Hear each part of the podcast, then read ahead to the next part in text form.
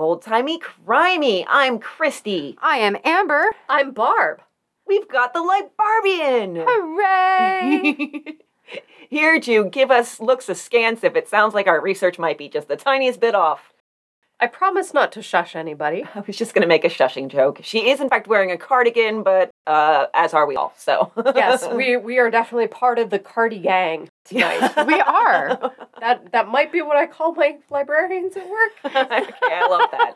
Libarbian and the Cardigan. You are all in the circle of trust now. You're definitely a girl pop group. For sure. Absolutely, 100%. Everybody needs like horn rim glasses. And a bond. A bond. Don't forget the bond. Oh, and the chain on the glasses too. Yes, yes, absolutely. Yes. So you can put them around your neck and, and look at them disapprovingly. Yes. All right. Well, this is episode 150. Woo! I can't quite believe it. That's so weird that we've done 150 of these. Well, I've done 150. I have not. I have done over a hundred though. you have, yes. Our first recording of the, the new year was your 100th episode. Although it technically might not have been just because of the fact that, you know, you, you went on vacation for oh, a week or two. But Shush. it's it's shush, shush up now. Amber's We're shushing me. definitely at a hundred by now. Yes, we're definitely at 100 by now. So Who's keeping track? Christy. As long apparently, as everyone has a nice fine time. happy belated 100th episode, Amber. Whenever that might have been. Yes. and just because we have had the changing of hosts and everything, just in case you're new to the podcast and want, you know, get a little confused when you listen to this episode and you're like, oh, I'll go back to episode one. And you're like, who's this dude? yeah, I'm not there. yeah, that was a Scott and me. And Amber came in around episode 44. Uh, yeah, I came in as a guest, and um, I, I've known Christy and Scott for a very, very long time. We're all friends, and they asked me to stay on, and I was like, "Well, fuck yeah, that was fun. Let's do it again."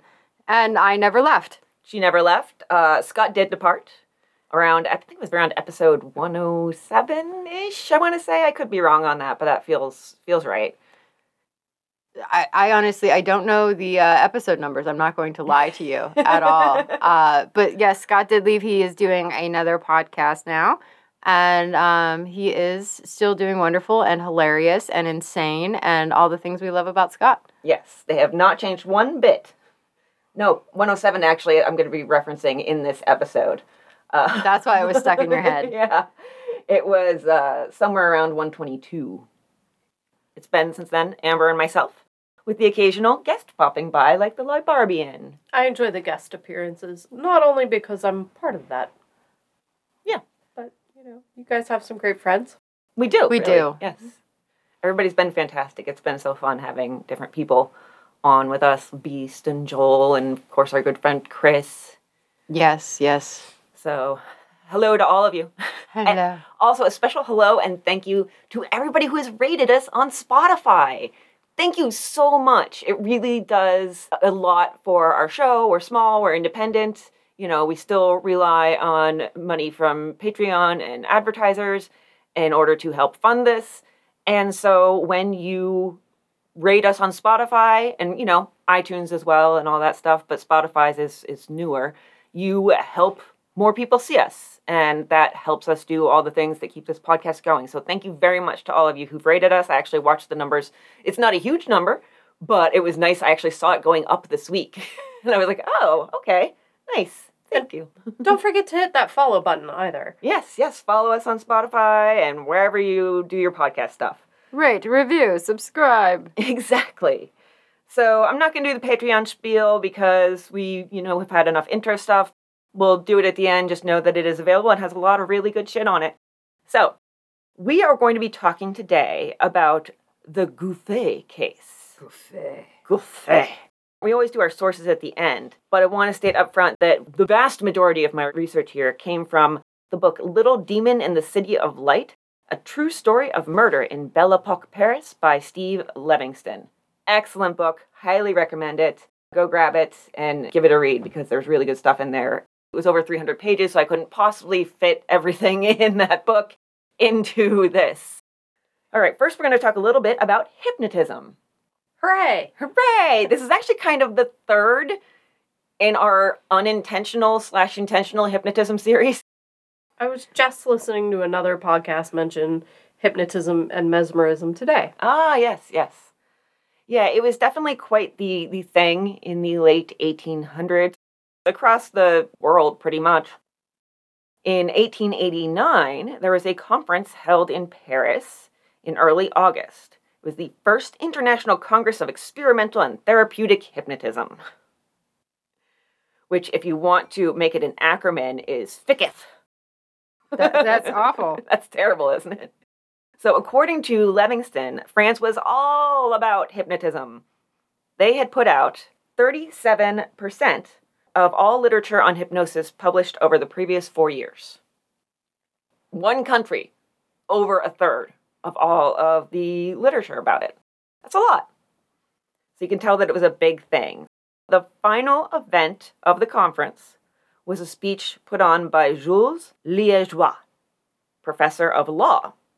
And this was really what everybody had been waiting for. This was the big event. You had one side that thought that hypnosis was all psychological and that whether you could hypnotize a subject depended on nothing but the power of suggestion. And the other side associated it with neurology, also depended on having a very fun medical condition that we love here on the podcast hysteria. Yeah. Really, just being a woman, you were hysteric. Yes, yes. Yeah. My day plays out so much depending on how my uterus is feeling. Yeah, and if you ride a train, your uterus could fall out. Yeah, wandering womb is something I fear in my life every day. Absolutely. Yeah. Yeah. Yep, hysterics Yeah. And so you're easily hypnotizable if you have hysterics or a uterus. or a uterus. yes. Well, I know my uterus is fucking hysterical. So, um, they, Does it tell jokes? Do you get like good knock knock jokes out of that from time to time? yeah, really good ones. A little bit raunchy. You'd be surprised. The occasional limerick. I feel like my uterus would only speak in limerick. yes, absolutely. Amber has the limerick uterus. What uh, comedy stylings can we expect from your uterus? Oh, pure yes and improv. absolutely. Yes, and and you suck. I hate you. Yes, and stop doing this to me every single month. Yes, and that was glorious. Thank you for that. Yes, and bring me chocolate and feed cheese sticks. yes, And that too. Yes, maybe even chocolate covered cheese sticks. Who knows? I'm enjoying a good glass of Pinot Gris right now, so I would no totally hysteria here. I would totally dip cheese in chocolate though, just for the record. But would you dip chocolate in cheese? Sure, why yes. No, clearly Yeah. that's a better way. so this is this is what- fondue in fondue. That's what I'm trying to figure out. Would I rather have the pot of chocolate or the pot of cheese? Because the answer is just yes. yeah, pretty much. Why not both? like I'm just gonna start dipping hands. Like so uh, yeah, this one side that thought hypnotize a subject with just the power of suggestion. That means you can hypnotize pretty much anyone. Okay, no no hysteria needed, but probably still had to be a weak-minded woman. I'm just assuming. probably. And then the other side associated it with neurology or uh, hysteria. So, very outmoded psychological condition of the day. The reason that this final talk at the conference was a big deal was because Liégeois belonged to the unconditional hypnosis side. And as a law professor, that extended into his theories of criminality. We've mentioned this a couple times during our unintentional slash intentional hypnosis series. All right, so his idea was that because people were susceptible to hypnotism, he could apply those to his theories on crime. Yes, that being that you could hypnotize anyone To do the crimes. to do the crimes and then forget about it too. Okay. So that inspired a lot of fear because there's this idea that you know anybody can go around hypnotizing anyone into doing a crime and will never find him or her because the person who actually physically performed the crime was forced to forget it and so can't point the finger at him or her. Which later they get into a little with MK Ultra and the idea of what later becomes a Manchurian candidate is that, you know, anybody can be trained to be a sleeper agent and they don't know it and with a few activating signals can suddenly become this monster of a warrior. So they're really thinking, you know, a good long while before anybody else really started trying to apply those theories. Yeah, yeah, absolutely. And then there's also the legal aspect of it that if this were the case, the hypnotist was the one who was legally responsible for whatever crime was committed by his command. Because he would have the criminal intent. Yeah, exactly. The other person would, for all intents and purposes, essentially have no free will. Yeah, they'd be the weapon, not the person pulling the trigger. Yeah, they were essentially sleepwalking, had no idea of what they did, no recollection. The Mhm. sleepwalking assaults and, and things like that have come up in the past. Yeah, yeah, we had a whole uh, whole tiny about sleepwalking murders, including the detective who uh, solved the murder, and he was the culprit. Yeah. he had sleepwalked, and he figured it out. So he was a smart sleepwalker, but not when he was sleepwalking, which is when he killed a dude. So It should be a you do. Patreon so you guys could catch up on that. yes, exactly. Uh, I actually forgot that I, I did a. I actually forgot that this is a regular episode. I didn't mean to go all Patreon reference. So uh, anyhow, Great plug, though. It's great opportunity. yeah, yeah, I took the opportunity without even realizing it. So there was a lot of fear associated with this, and also the two sides were basically at war. So this is a bunch of intellectuals who believe in hypnosis in a room together. It all, everybody is furious. There's lots of screaming and shouting. The opposite side had actually planted people throughout the audience to make it seem like they had a bigger crowd, so that when they booed, it would come from all over the auditorium. Yeah, it was really, really something. Do you believe in hypnosis? No.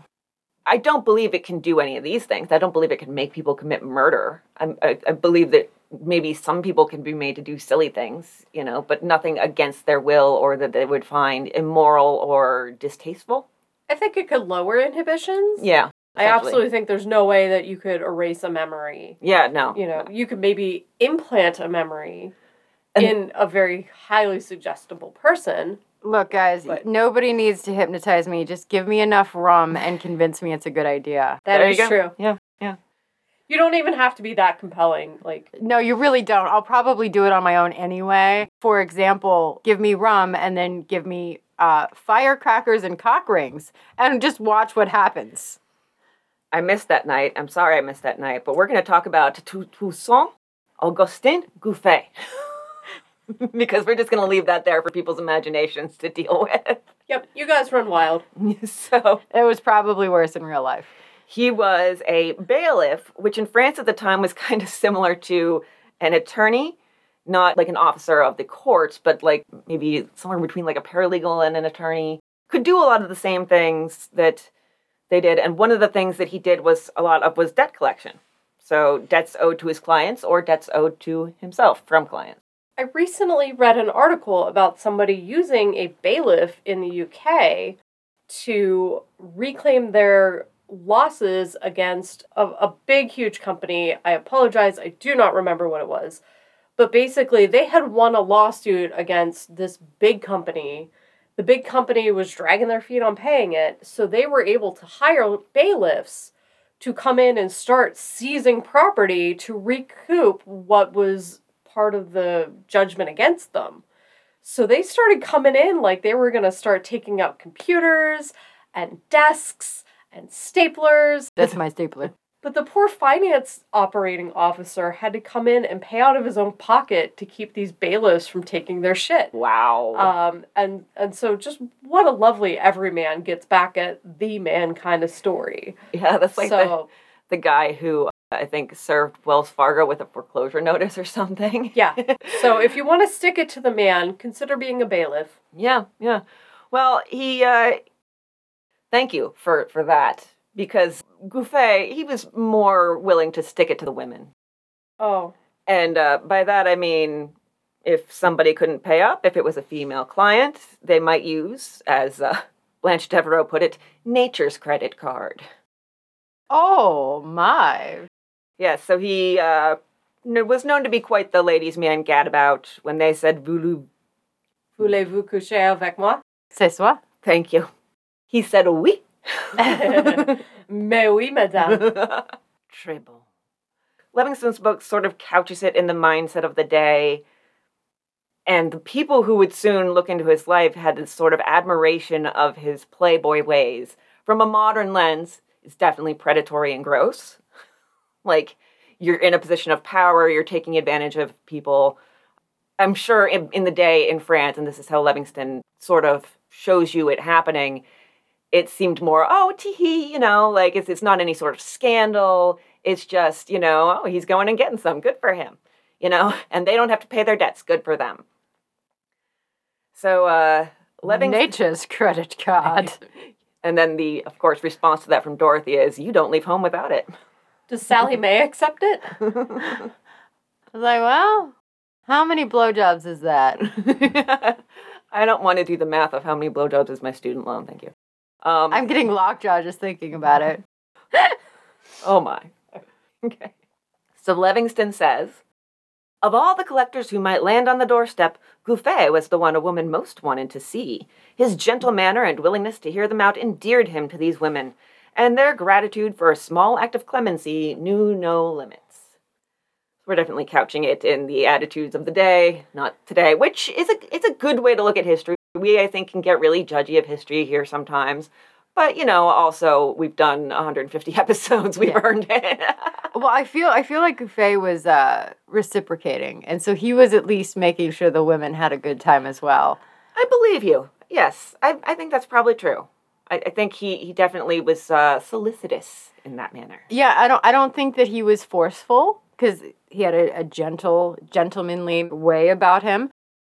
So I, I think he was very like kind of almost courting them to be like, if you can't pay, we could do this. I'm just saying. Just we don't have to. I'll stay over here, but if you want to invite me in, we can have some wine.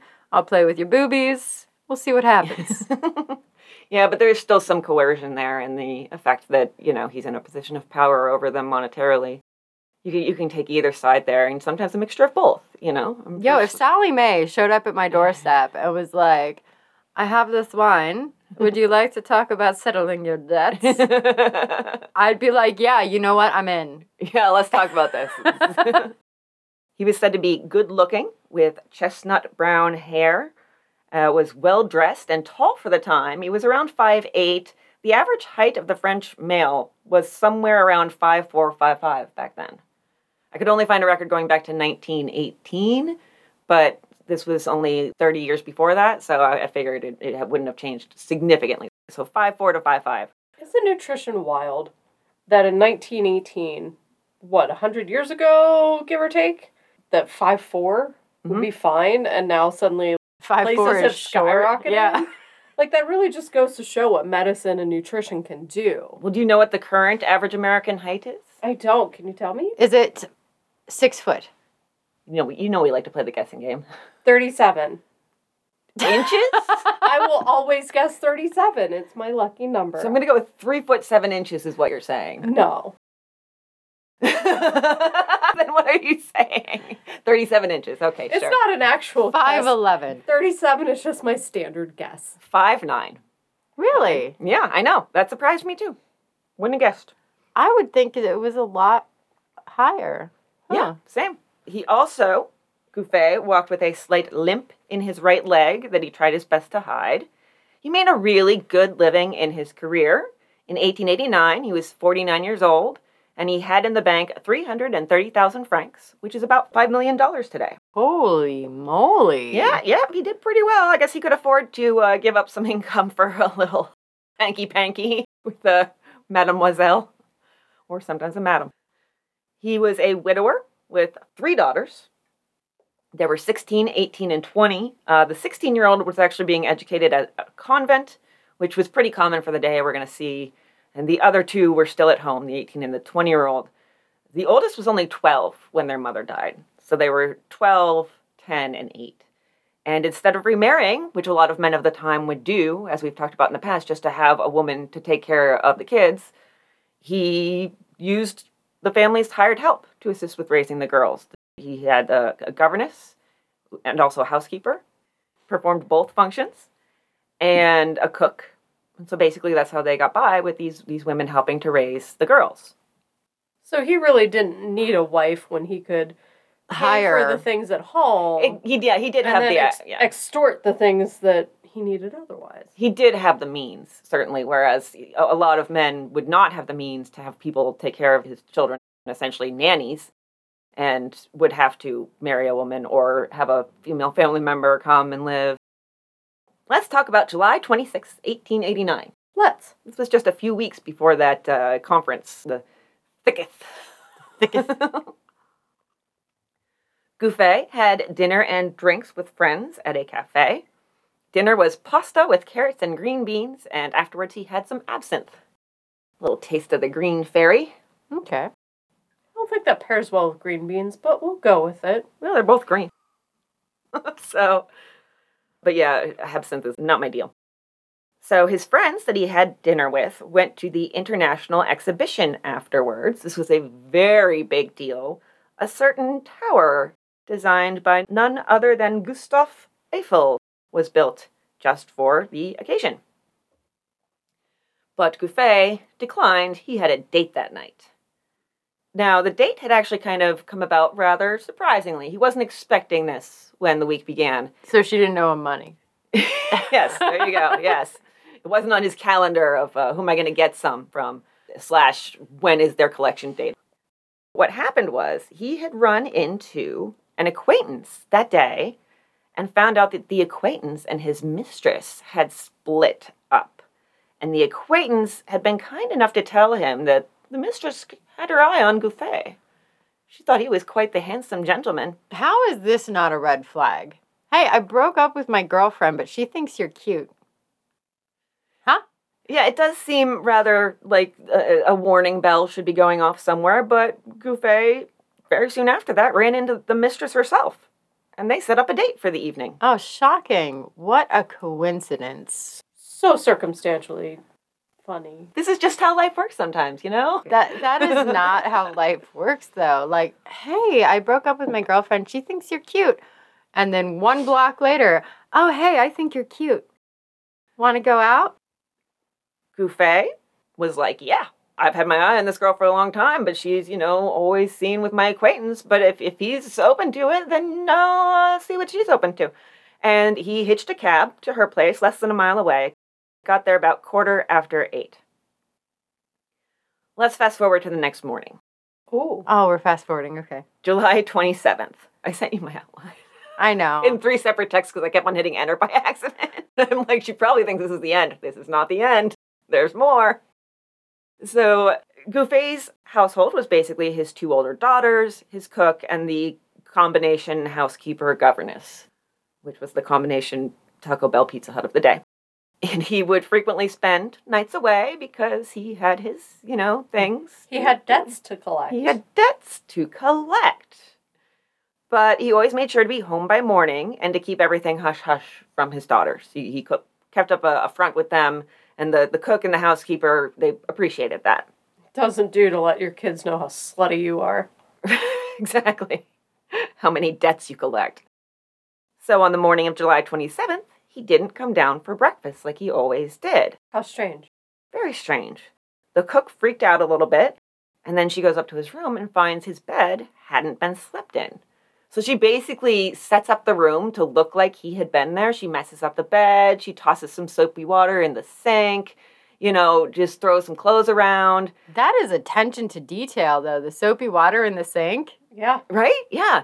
She's very much making it look like he's been and gone. And then she tells the daughters that he went away on business. Had an early morning. Yeah. The daughters were probably like, okay. yeah. Yeah. Okay. They're not checking the sink for suds. I know, right? They're probably like, yeah, sure, business. I'm sure he's giving someone the business. Well, they if they had no idea, they're like, oh, okay, he probably had to go work. Yeah, yeah. Let's go get a cup. So uh, lunchtime rolls around, and he was still a no show. So the cook goes to his brother in law's house, which was very nearby, to see if they had any idea there what was up. His brother in law said Gouffé's probably at the office. So the brother in law now is in charge of this, and he goes to the office, and everyone was there, except Gouffé. One weird thing comes up when he talks to the building's concierge, who is a woman. Yay, women! Hooray! She'd had her husband stand in for her for a few minutes around 9 p.m. the previous night, and while he did, a man came to Gouffé's office, let himself in with keys, came back down a few minutes later, and that's when the concierge's husband, who didn't really know everybody there, realized it wasn't Gouffé. So the man just said, Oh, I work in Gouffé's office. So, and bye. it seemed like he was in a little bit of a hurry. Listen, if you take a ladder anywhere, they will let you in. So, Yeah, there's just your. saying, if anyone needs to sneak into an office late at night, take a ladder. Bring a ladder. I love it when we give people uh, tips on criming. Criming tips. Criming tips. Criming tips from old timey crimey. so, Barb your face. I want this to be a segment so much. Barb is the reason for the recipes, so just so you know. Well, now now Barb can be the reason for the criming tips. Yeah, the criming tips. We even have a special like music intro for it. And So uh, everything appeared to be intact. There was even fourteen hundred francs sitting right there that Gouffé should have put in the safe before dinner the night prior, but maybe he was a little preoccupied thinking about what awaited him at eight o'clock. Gotta get that date, man. Yep.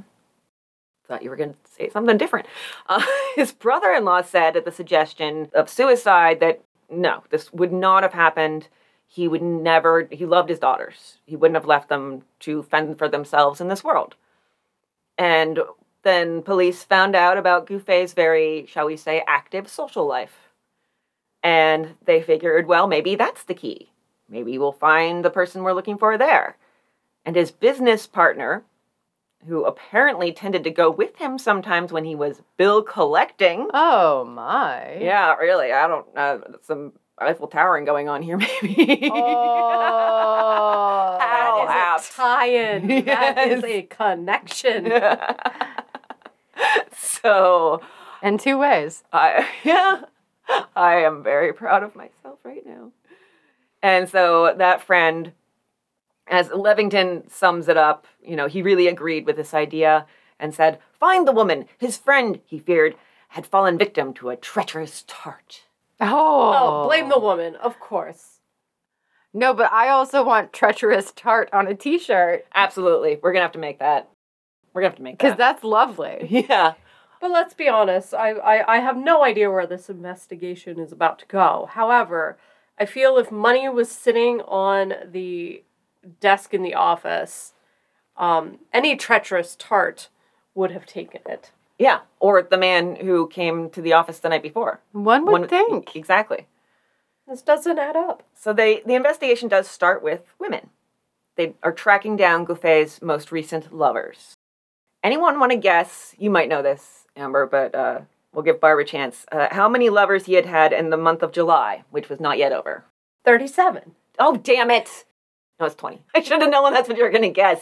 I told you, I will always guess 37. You are no fun with the guessing game. You're going to be way off when it gets to, you know, how long the jury deliberated for. Because like, there was not a single jury that went for 37 hours in this time period. Nope. It was more like 37 minutes. Well, th- she's still going to guess 37 and she might get it with minutes. yeah, she might actually. I hadn't thought about minutes until I said it. And I was like, oh, yeah, she might. In a row? Try not to suck any dick, Dick on the way to the parking lot.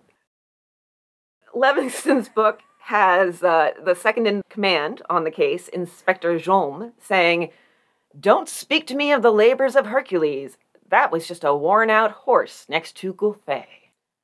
So they're saying that Hercules liked to fuck? They're saying that Gouffé is the Hercules of lovemaking. Oh, Okay. that is a compliment. Yeah, yeah. But Hercules was going through his labors, li- His trials, yeah. The, yeah, the, the trials or labors of Hercules to absolve himself and gain favor, not not to just exploit women for sex. Okay, well, nobody's accusing Jean of making up the best possible simile. Hercules had a sword, Gouffé had a sword. Yeah, there you go. There, now it works. So they questioned all the women and they got Nothing. Nothing, nowhere, nobody.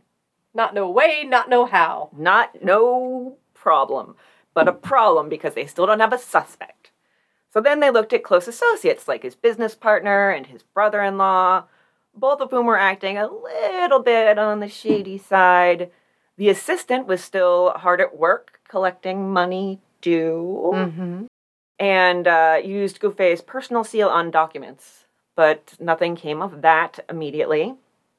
The brother in law had taken a bunch of papers from Gouffé's office right after Gouffé vanished and then destroyed them, which definitely has a suspicious tinge to it. Just a little. Just a little, just, just if you really sniff, you can smell it, and by smell it, I mean the paper's burning. Not being flushed down the toilet or eaten.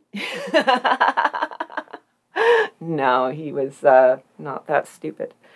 And so, when asked about this, he said, Look, my brother in law had a love life that would make Adonis drool. There you go, Inspector Jaume. There's your mythology reference you were looking for.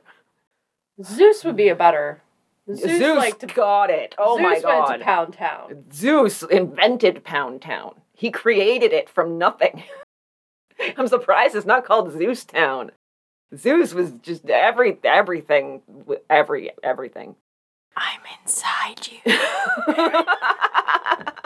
so, Sorry for the ASMR from from Amber. this is now the the, uh, AMBR. this is the erotic ASMR channel now. So the brother-in-law was like, "Look, we are trying to keep some of this hush hush. He has daughters. He has a public reputation. If people find out, that'll be a problem for the daughters. The sins of the father will reflect upon them.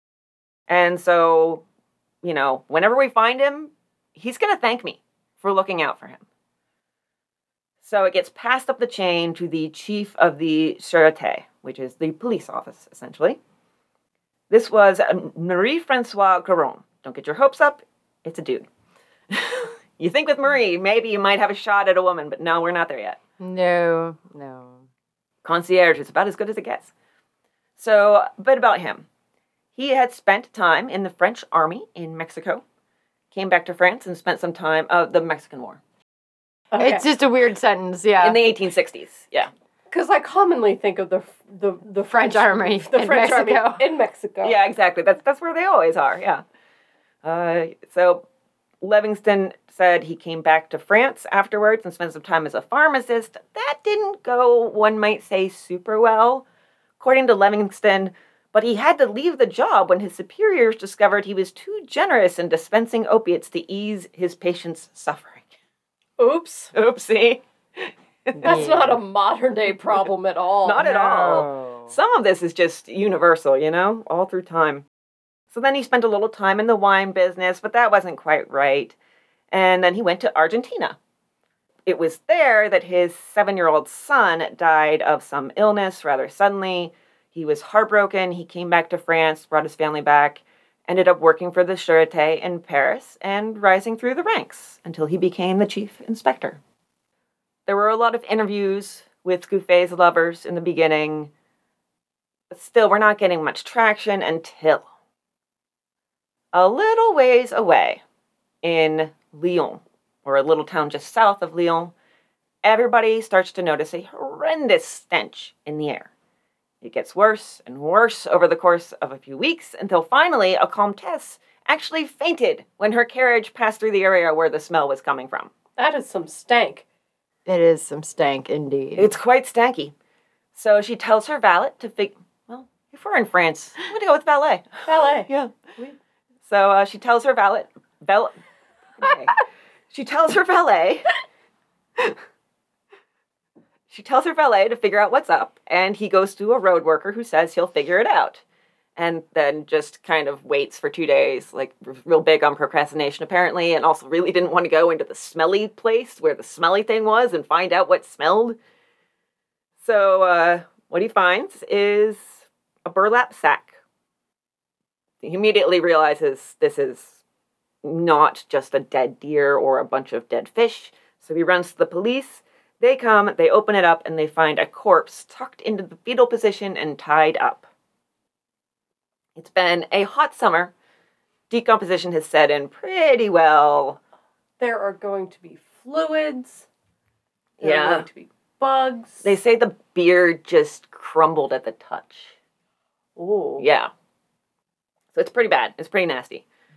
And so the medical examiner, I guess he sort of does his best. Meh. I suppose, kind of. He's very young and very green. And the real medical examiner who should have been in charge of this, who we'll talk about later, he was on vacation. So, of all the times, he sets the time of death between July 9th and July 23rd and guesses that the cause of death is strangulation. Remember, Gouffé disappeared on the night of uh, July 26th or early morning of the 27th. So that sets the date outside. Uh, the body was found to be 5'7, which is different from Gouffé's actual height, But only by an inch or so. only by an inch or so, and actually that did tie in because his family had given his height as 5'7. Yeah, and you don't know. They might be, you know, he might have been in heels at the time, or they might have rolled up because he seems like the kind of guy who would over accentuate his height. Maybe, yeah. Well, I mean, he doesn't need to. Everybody else is three inches shorter than him. Fair. so, or four.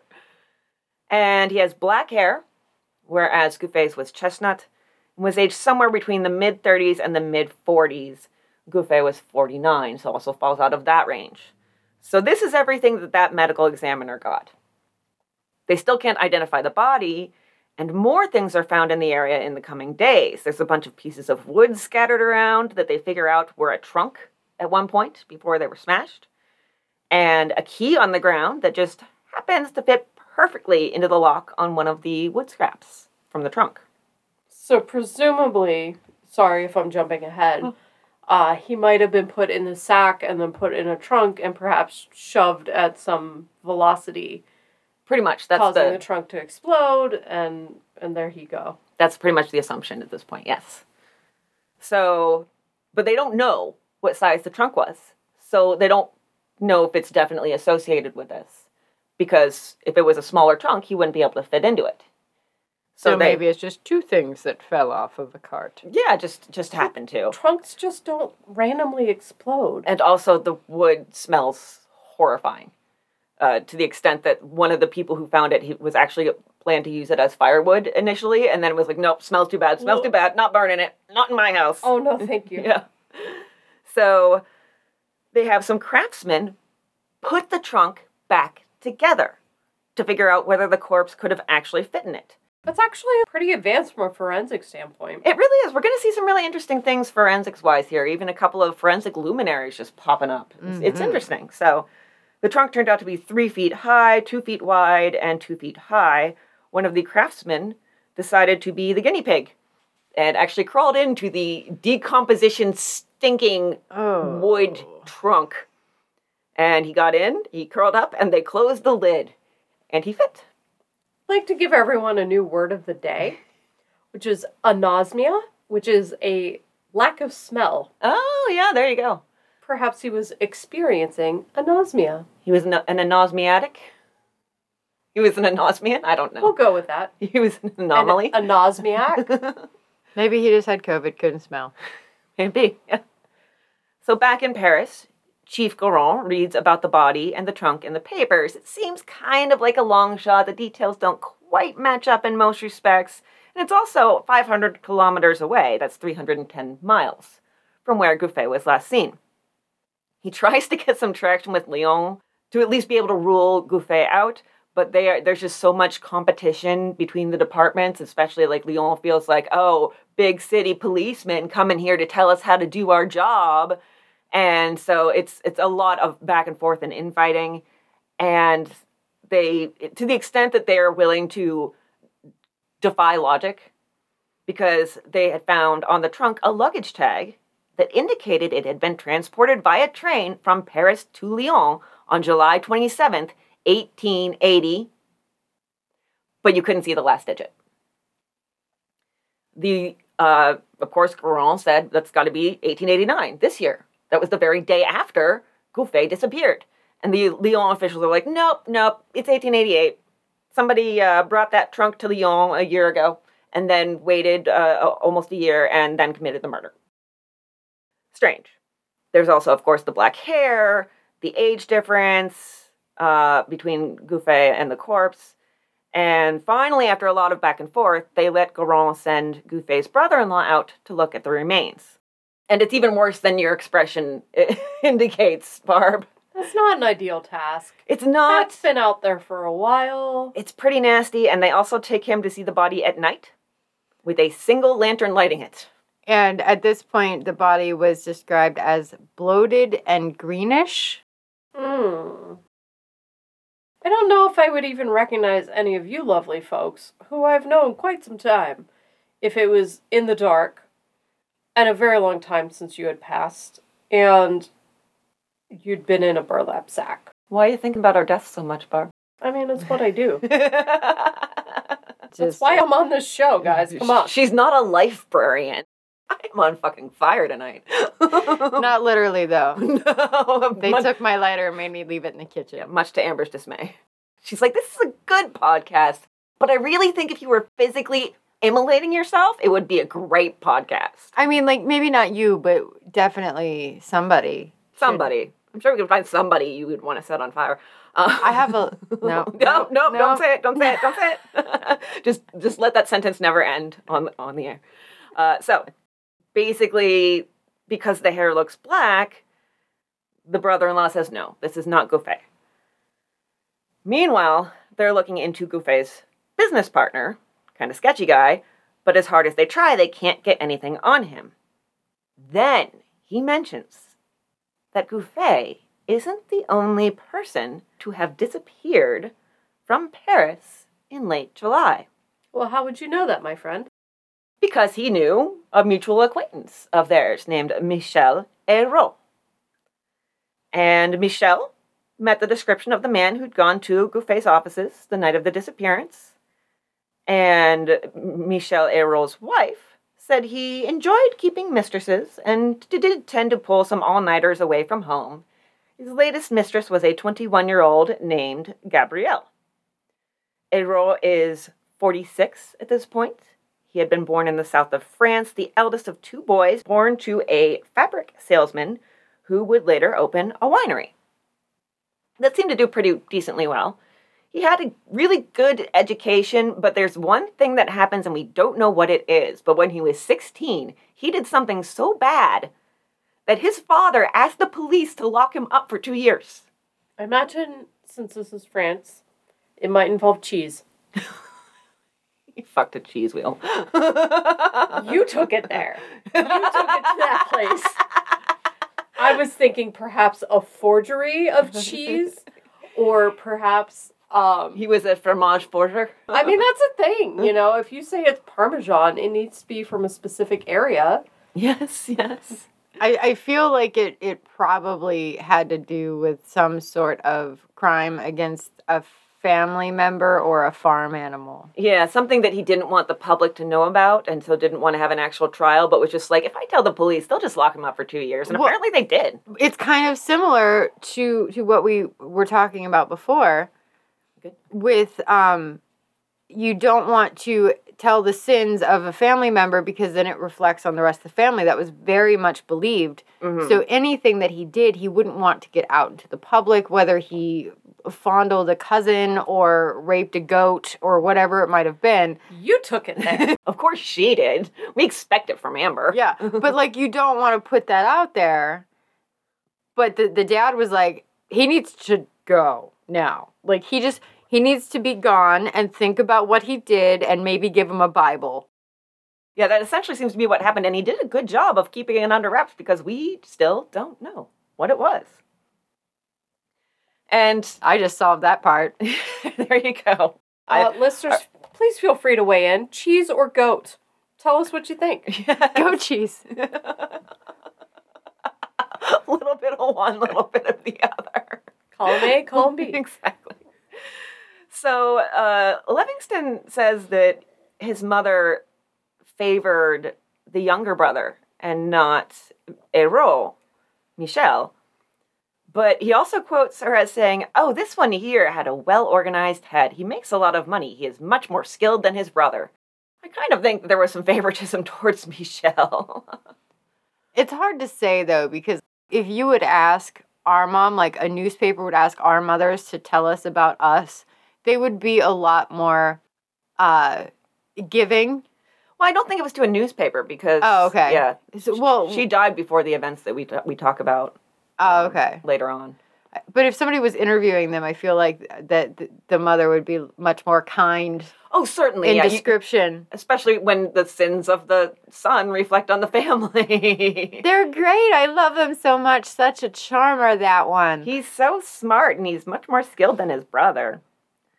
Interestingly, Eyraud was also in the French army stationed in Mexico in the 1860s. But unlike Goron, uh, Eyraud deserted because his commanding officer wouldn't let him go on a date with a local girl. So then he ended up in South America for a bit. After a little while, the French government said, okay, all of you deserters, we'll give you amnesty. You can come back now, I suppose. And so he did. He went back to France. He got married, had a daughter, and then swiped his wife's dowry and headed to Argentina to run some scams. 40,000 franc dowry. Wow. He would go back and forth between South America and France for the next few decades. It's just so weird because the Mexico and South America thing are so oddly paralleled to Chief Goron's life. You have to wonder if they were in Mexico at the same time. Mean, we don't. I don't have exact dates, but it does seem entirely likely. Although not for long, since Eyraud got the hell out of there. Since you, oh, you won't let me go on a date. I'm not even allowed to have a social life in the army. God. Not like this is a war or anything. Yeah, yeah, right? His brother, the younger one, Jean Baptiste, got the family vineyard in the early 1880s when their father passed. That caused some issues, especially when the vineyard was at risk of disaster because there was this infestation of a vine eating pest. It was overtaking a huge portion of France's grape crop. And this was really affecting the wine harvest, the grape harvest, which they turn to wine. They don't just harvest the bottles off the trees. Wouldn't that be great? Uh, the, I'm planting one tomorrow. yes. Fun fact the pest was brought over the Atlantic, likely from North America. After years of struggle, they finally fell upon the idea of bringing American vines over, ones that had proven resistant to the pest, and grafting them onto French rootstock. And that helped the grape crop survive. Specifically, it seems like Texas vines were good candidates. So when we drink a French wine, we're also kind of drinking a Texan wine. America. America. Fuck yeah. so Jean Baptiste turned to Michel, and Michel's idea was let's go ask mommy. We'll go and we'll get the money from her.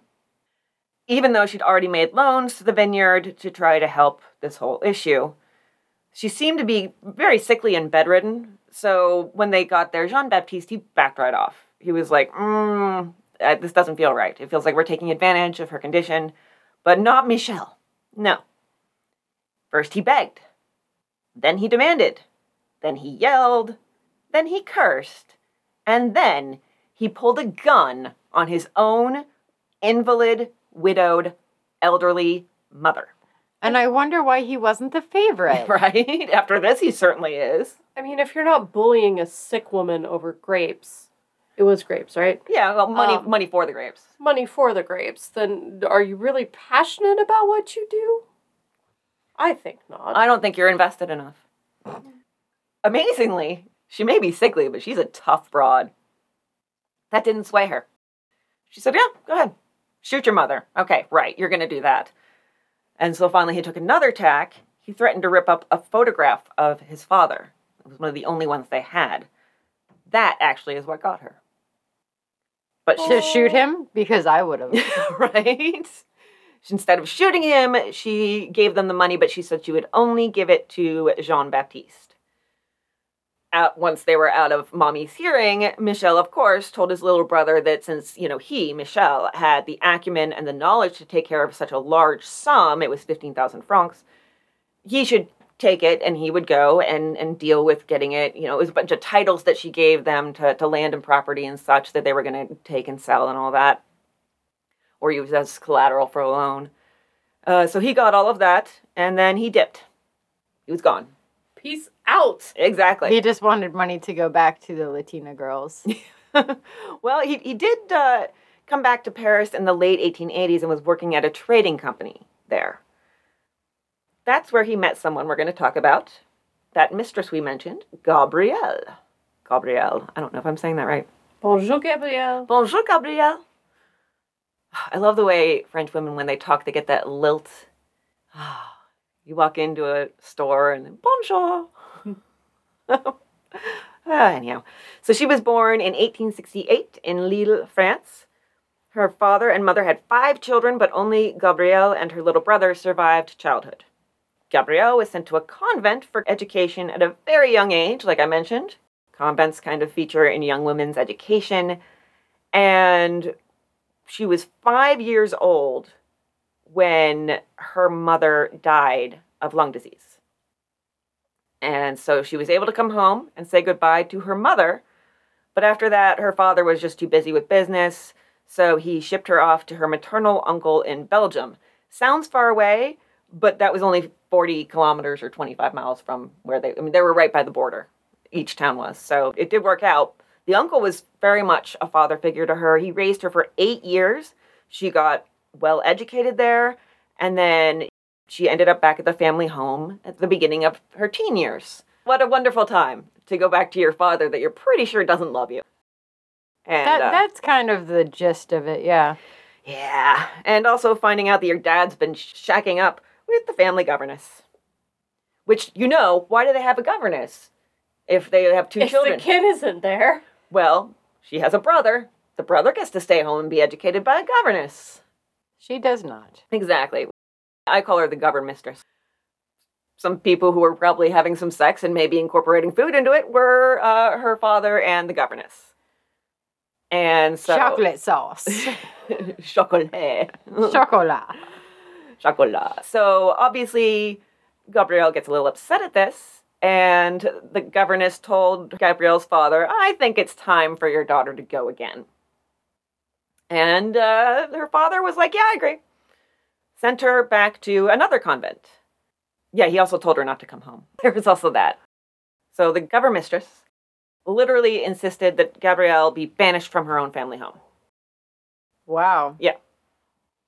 I mean, is it really her family home though? Her mother died when she was five. She was already shipped off before that. Yeah. And then she was shipped off for eight years and comes back just to be shipped off again. Probably her only memories are her mother's death there. Yeah. because she was possibly sent off to the convent before she could even really remember things. Yeah, and she probably doesn't know her brother at all. So her brother is essentially a stranger. Yeah, yeah. It's, it is really sad. It's a, it's a sad upbringing.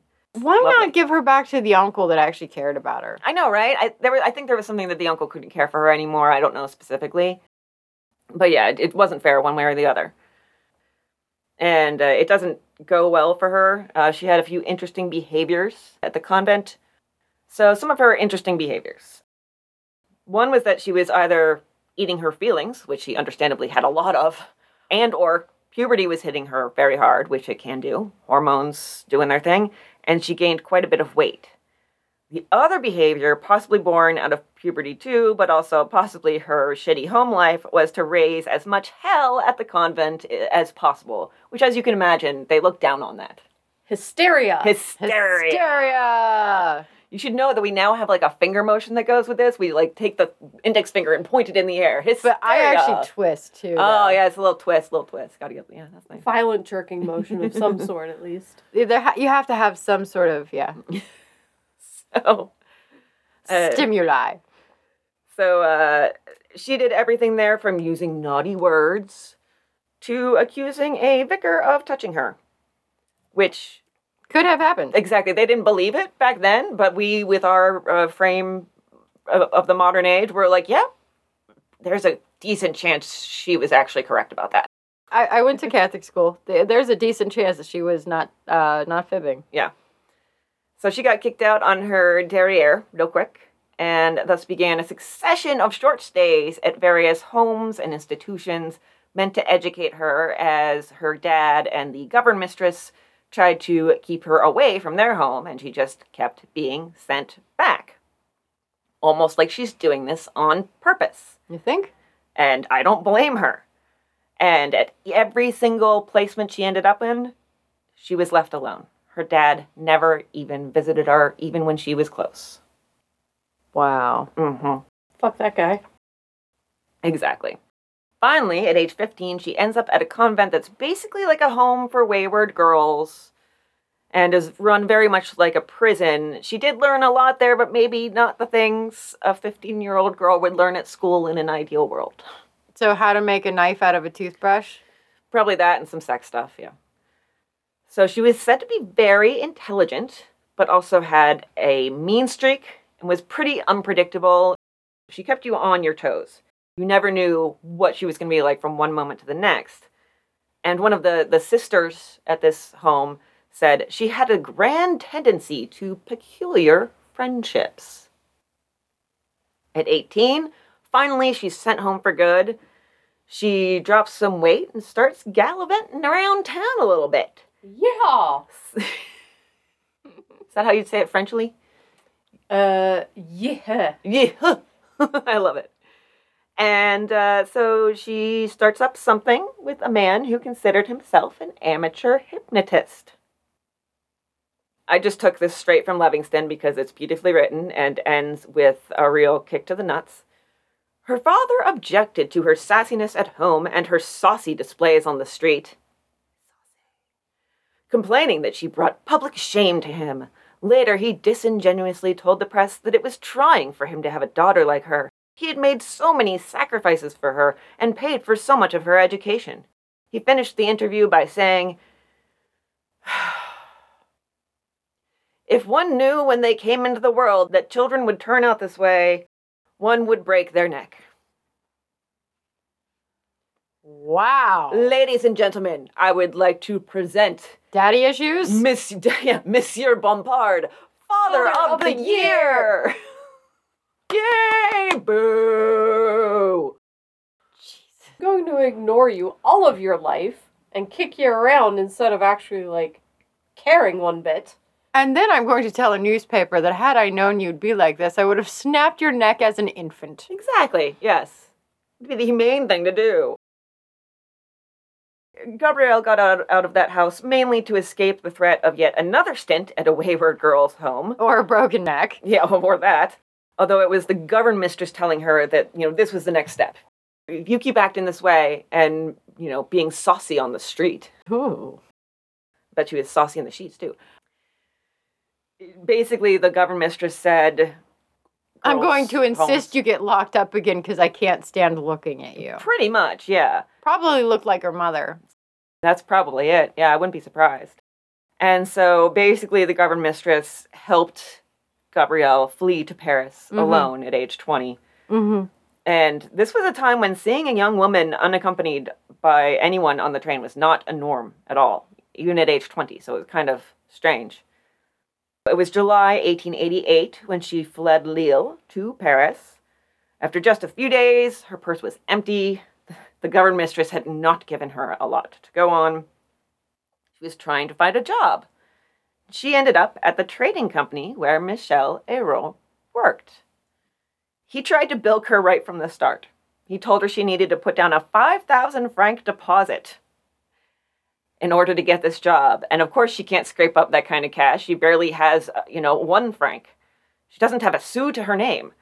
And uh, she, of course, says, No, I can't do that. He said, Well, I can't hire you, but uh, how about dinner? Nature's, nature's credit card. Nature's, credit card. Credit card. so Eyraud took her as a mistress, as he was married, had been for 19 years, and had that daughter. And he really pampered the crap out of her, especially in the beginning. According to Livingston, she got hats and high fashion, a new coiffure, manicures, fine liqueurs.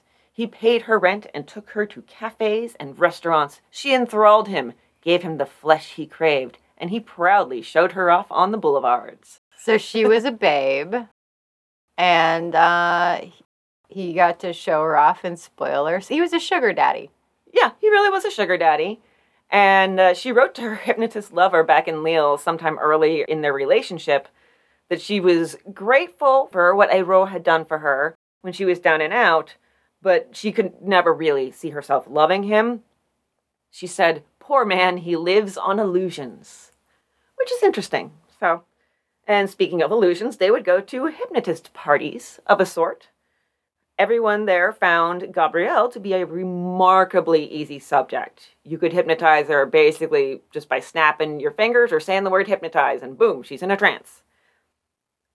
This went on for a little while until the big shot lady, who actually facilitated these gatherings, heard something, we don't know what, unsavory about Gabrielle, and then she was no longer invited. Oh. Ooh, canceled. Oh, yeah, all she got canceled. she got canceled. All the papers will say is that it was due to, quote, the spiciness of this young person. Women were supposed to be delicate, and dainty, and mild, and not at all have personalities. You're not supposed to be spicy or saucy or sassy.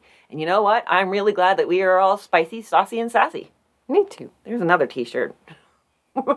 Treacherous tart. Treacherous tart. Spicy, saucy, sassy.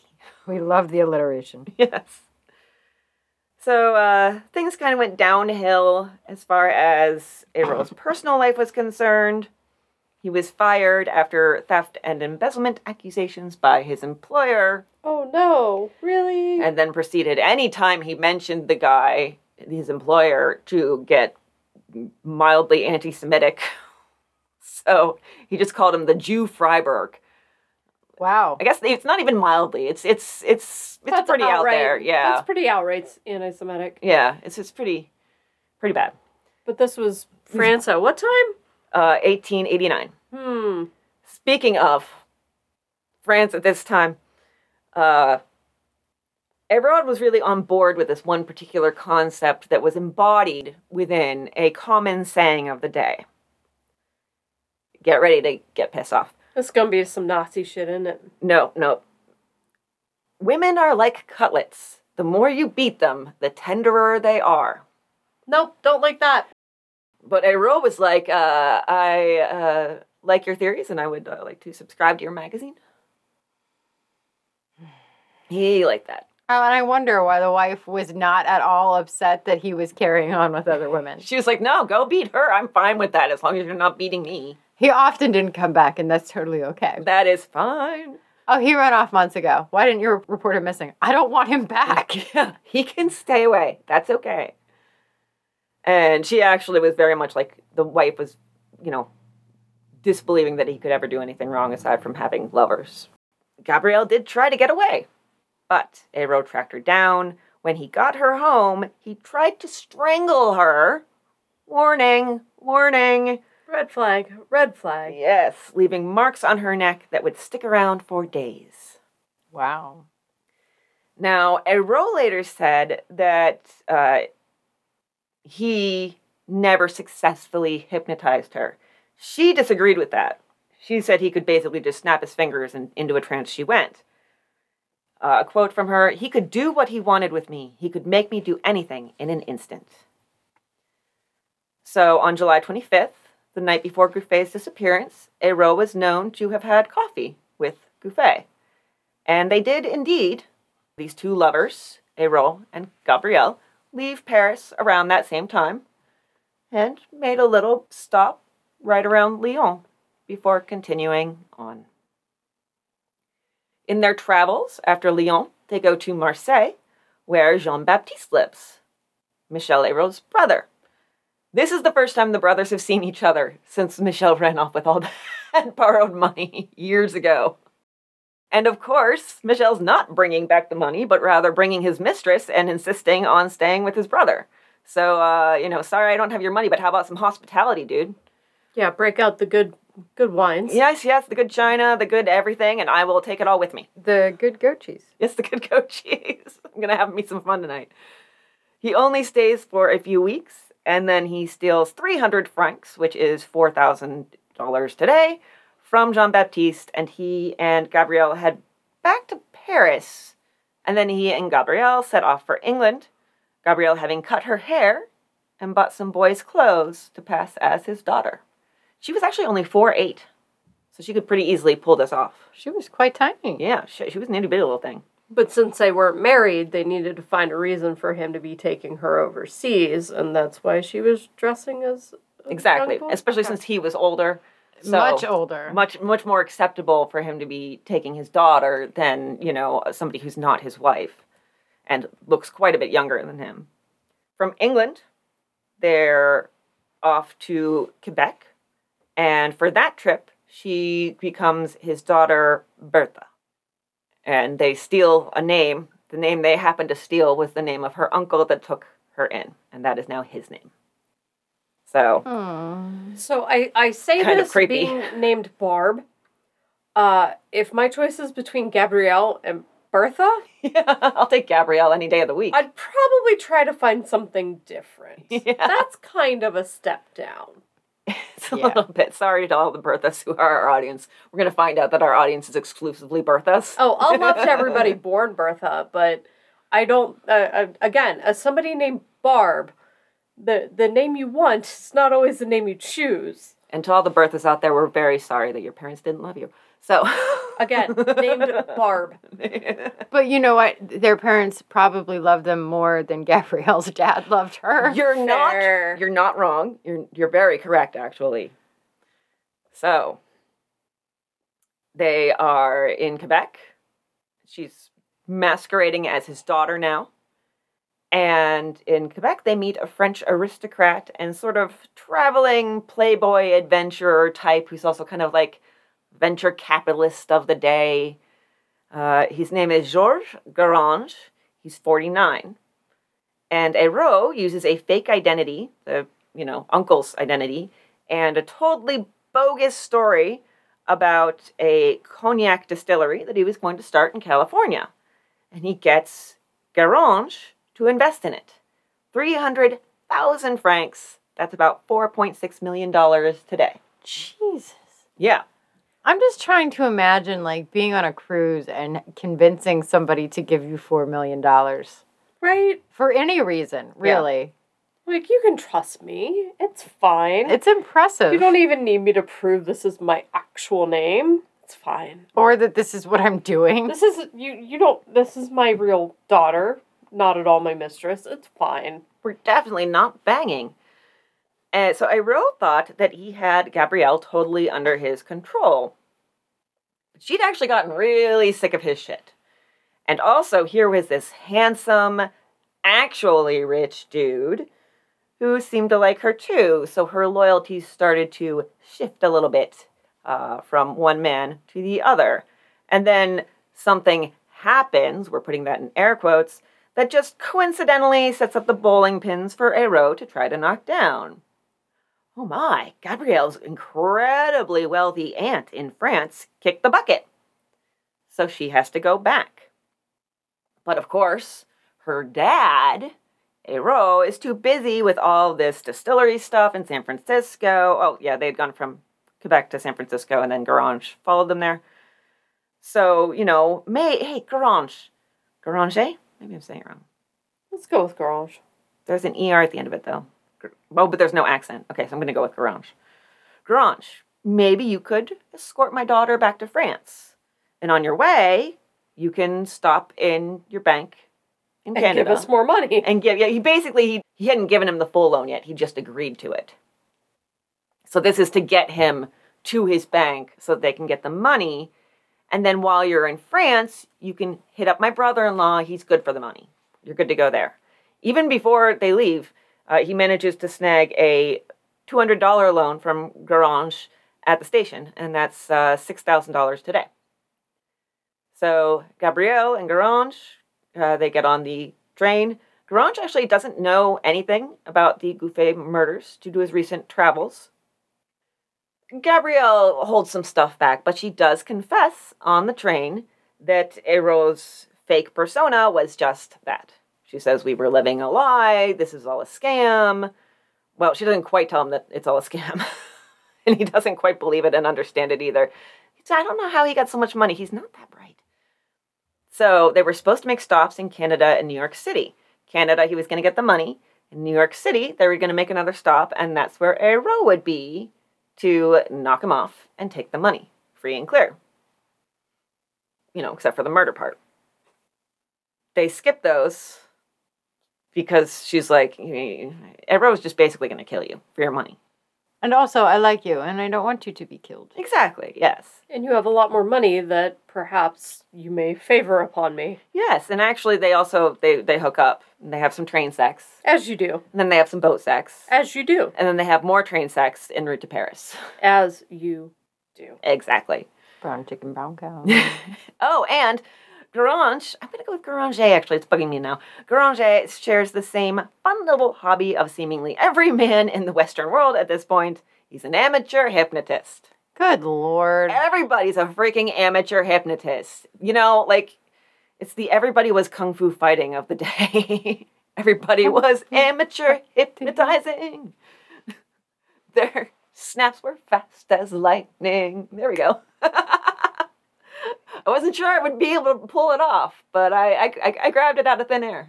And so he did try that out on her. Let's, see how well you, you, you are hypnotized. She goes under fairly easily. She's quiet for a little bit until she yells, Murderer! Murderer! But she was a drama queen, especially when she was hypnotized, somehow. So he didn't think much of it. This guy is just a He little just- bit too dull. He just wants to enjoy his money and his hypnotism And he's And- banging and just let it go how it go. various forms of transportation. I will bang on a boat. I will bang on a goat. I will bang on a plane. I will bang on a train. okay, so. Amber sits judging us silently. yeah, she's she's got her judgy face on. You're not schooling your face. Yeah. I'm not schooling my face. I Nobody expects you to day. here. We expect you to look at us judgingly. I don't know if I want the Dr. Seuss sex book to be better or worse. I'm I'm uh, like I'm trying to decide which way I want the needle to point. I'm like that was pretty mild. I could make it so much worse, but I probably shouldn't cuz it's Dr. Seuss style. I had banging on a goat. What more do you want? Meanwhile, Eyraud arrives in New York. This is supposed to be his big moment. He's going to get kill the guy, get his money, and he's been double crossed. And it takes him a little while, but he realizes it, and he's pissed.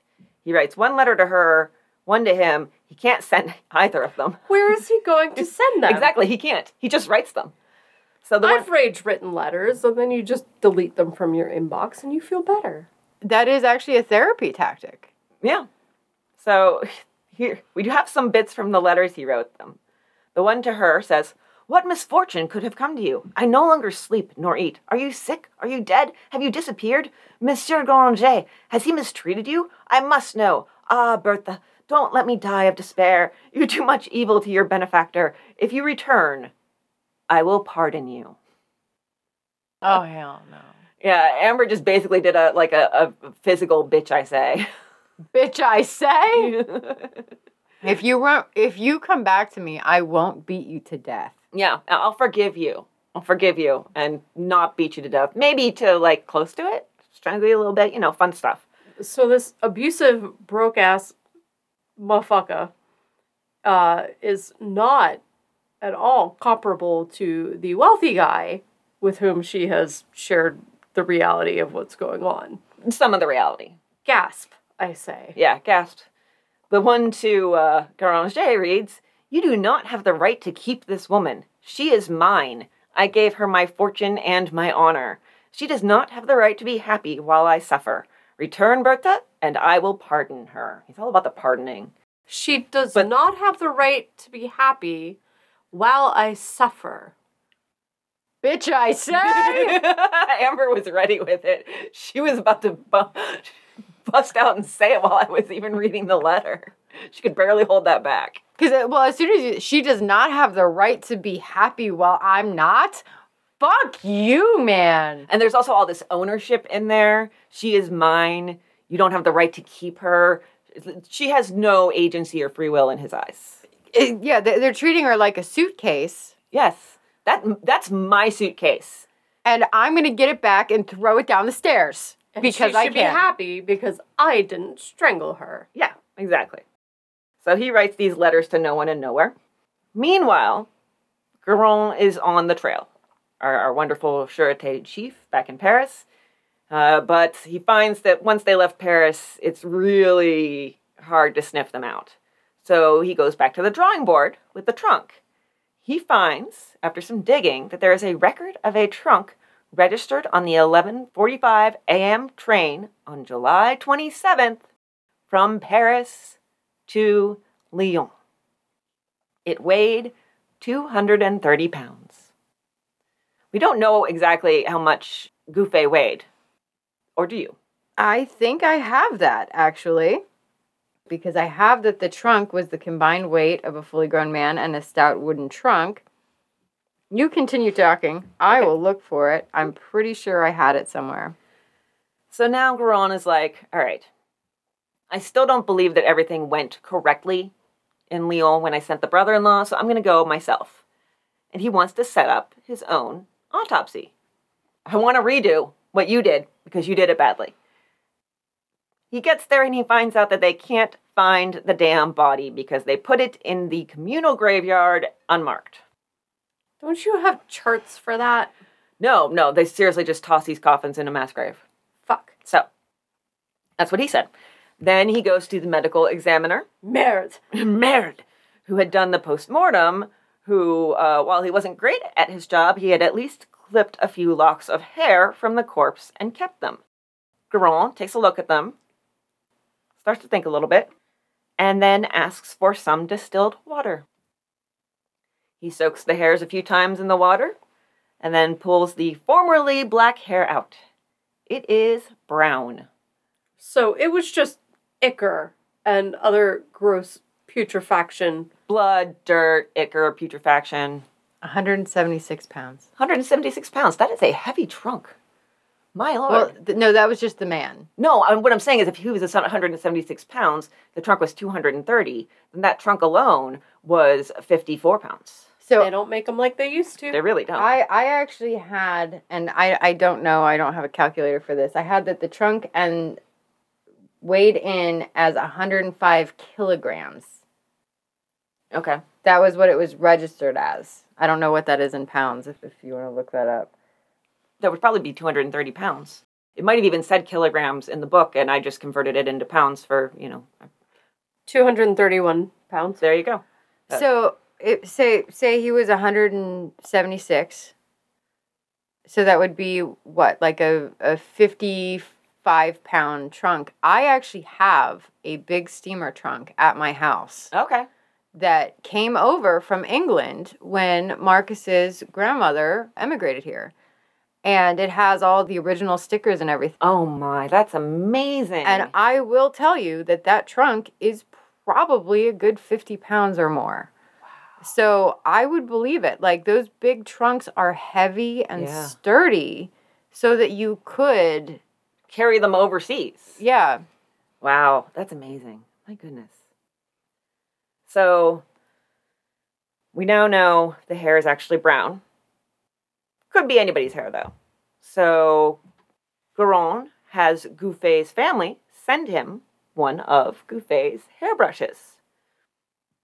And as far as they can tell in their early, very early forensic methods of compare them side by side, yup, that looks like it. Yep, one of these things is exactly like the other. What do you know? Then the conundrum of the hopeless exhumation of the body gets a lot less hopeless, and this is my favorite part. The medical examiner's apprentice pulled Inspector Goron aside. He said he'd had a hunch that they might need the body again, so he'd left a mark on the coffin. And just in case anybody had any doubts, he also tossed his hat in literally put one of his old hats in the coffin. His name is Julian Kalmal. This was before Sharpie, where you could just write your name on things. Yeah, he, he scratched his own initials into the, the coffin and then put an old hat on the head just to be sure. Yep. This wonderful apprentice, Julian, he received some of the money from the reward fund that Gouffé's family oh, had set up. him. He got 500 francs. It's about $7,600 today. And he also got some, some plaudits from uh, Inspector Chief Goron. He said, This modest one had the trait of a genius. So Gouffé's family could afford to pay this guy for being smart enough to mark the grave, but they themselves would not pay to have the grave separated and They marked. didn't they didn't know that it was him. Oh, true. Yeah, they didn't they didn't He was just This is only now starting to be Jean Doe proven. at yeah. that point. Jean, Jean Doe. Doe. Jean Doe. And so, and honestly, I don't know why.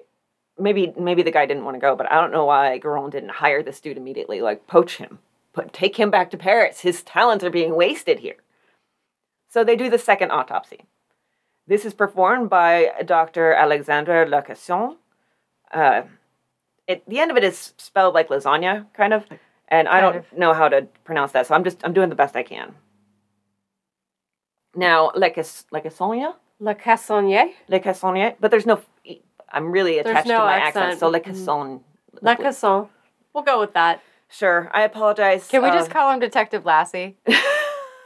no, he's actually really like this man. He was the head of forensic medicine at the University of Lyon. That position didn't exist before he came along. They looked at him and they're like, "You need to be the head of forensic medicine. We don't have that yet. Let's make this happen."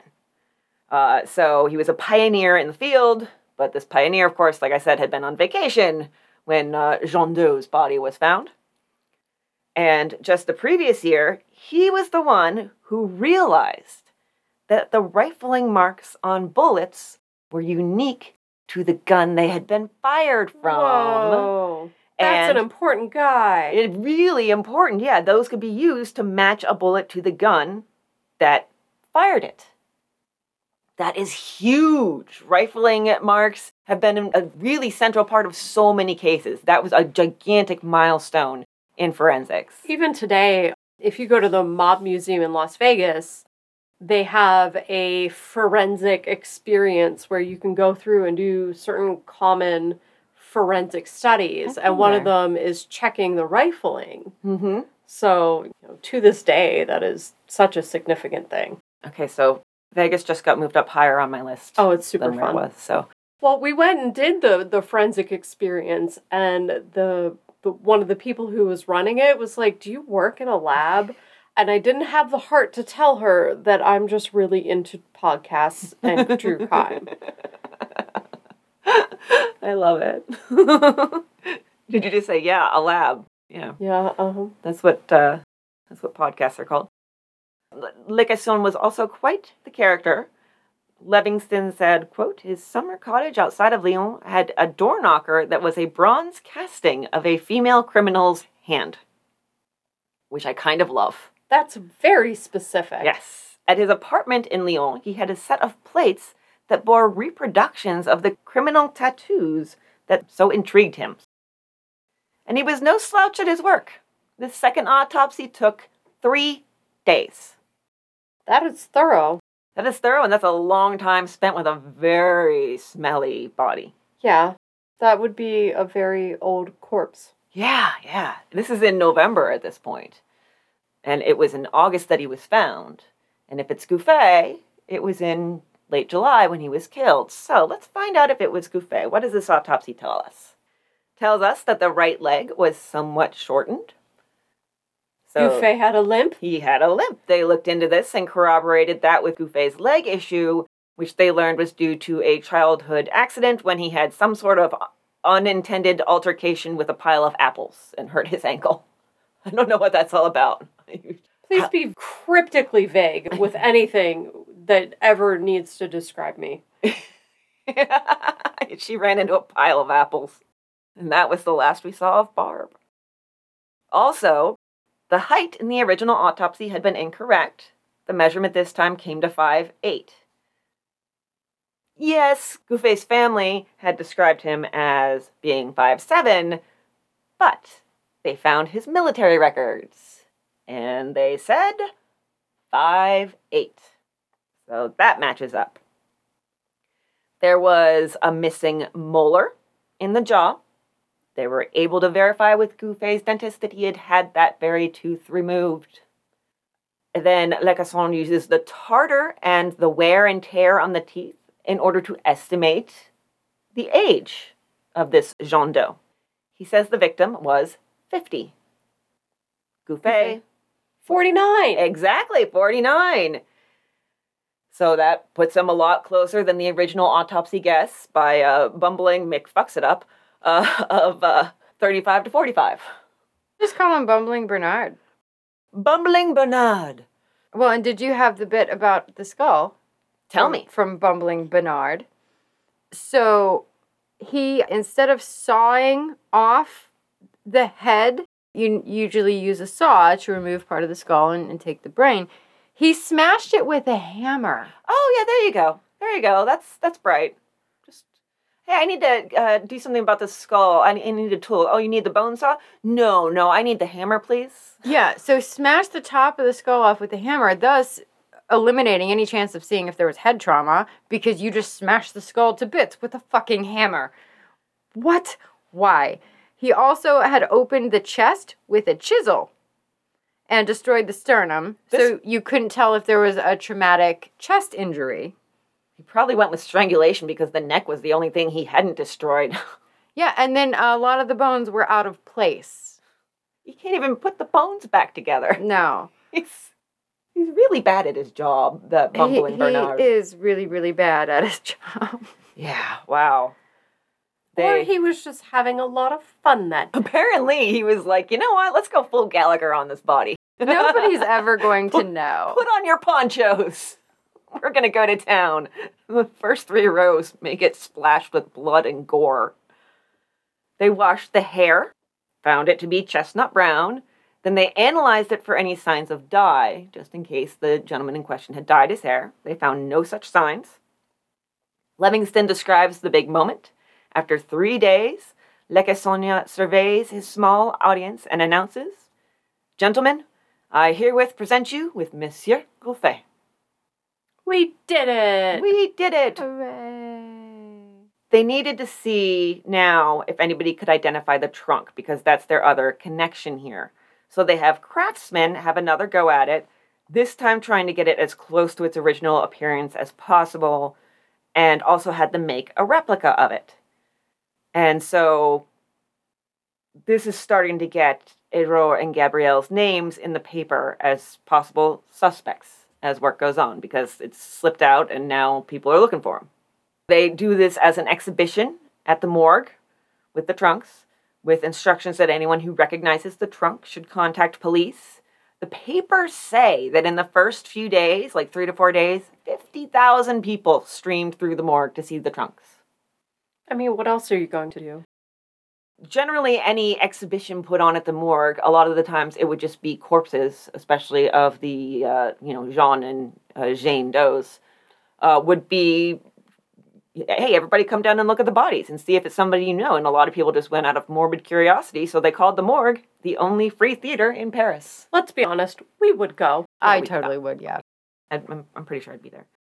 It also became good business. I'm, I'm sure there were other things that were sold, but what we have noted are tiny stuffed chocolate replicas of the trunk as a memento. That is adorable. I know, right? Kind So of, yeah. cute. Did So- it open? Like, I want to know if the lid opened on it. Could you open it and find a marshmallow or something? Because that would be outstanding. That would be so neat. You know, that is an interesting and challenging technique. Not easy to get right to do chocolate hinges. Barb is absolutely going to make us chocolate murder chests. I really want one. Oh, can we make a little like white chocolate skeleton in it? I'm going to put jello in it. Oh, Just because she has so much from that damn white Christmas present. Which, I like my t shirts and my Chickless Cage. So, mid January, a letter arrives on Goron's desk. It is 20 pages long, and it is from Michel Eyraud. Loves to write the letters. This man just word vomits all over the page. So he finally found somebody who could send a letter to. Yeah, yeah. He knows his name is out there. He's like, oh, well, if they're saying that Gabrielle and I are suspects, then I'll just make sure that they only think she's a suspect. So essentially, he does that. He tries to tell a story that basically says, I don't know what she did. She came to London where I was. She bought the trunk. She said she was broke. She went back to Paris. Uh, she came back without the trunk and uh, said uh, she didn't have any money problems anymore. Yeah, and she's four foot eight and clearly capable of hauling a 237 pound trunk. 230 pound, yeah. It's Yeah. fine. Yeah, it's that's fine. Yeah, sure. Four foot eight. I'm sure she, she can do that.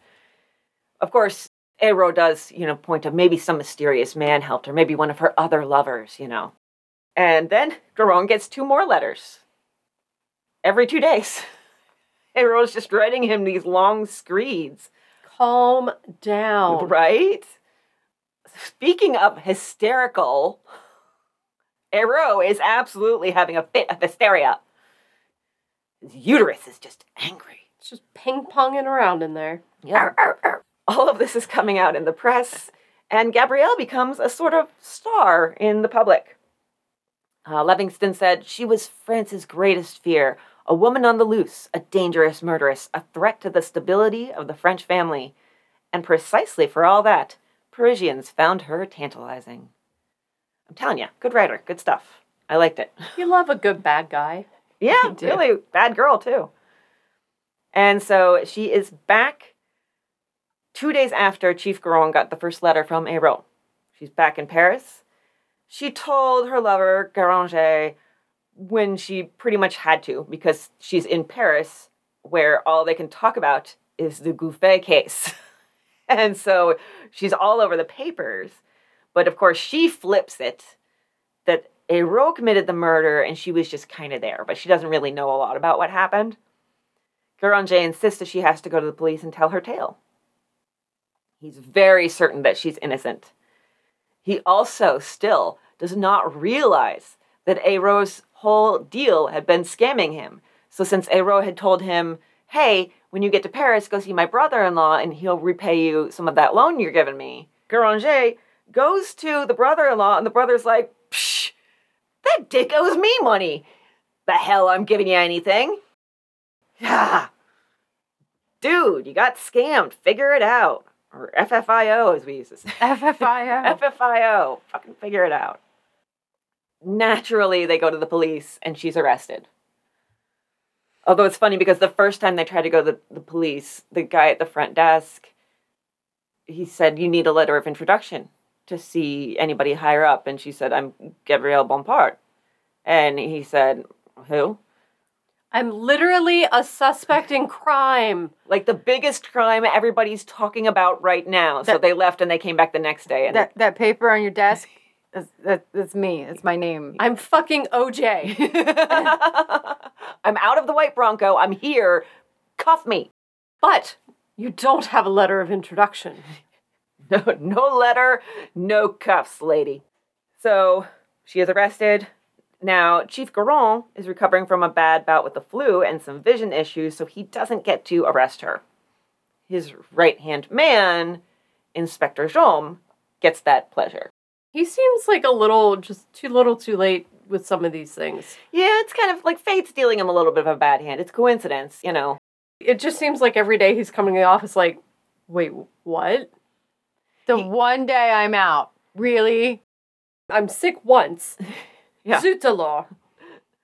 So Inspector Jaume arrests Gabrielle, and then he also takes her to the judge's house for questioning, because that's apparently how they did it. Okay. As they're getting out of the carriage, this is a cute little story. Uh, a flower girl sees Jaume and his lady friend and tries to sell Jaume violets to, to please his lady friend. That's a good hustle. And so, uh, quickly, this, this is from Livingston, of course. Quickly seizing on the peddler's confusion, Gabrielle turned puppy dog eyes on Jaume, trapping him between embarrassment and disgust. And he bought her the flowers. Yes, she gave him her best doe eyes. The judge, when he sees her, says, Voila, voila, petite menteuse. That means, so, the little liar. And of course, Rude, but okay. yeah, yeah.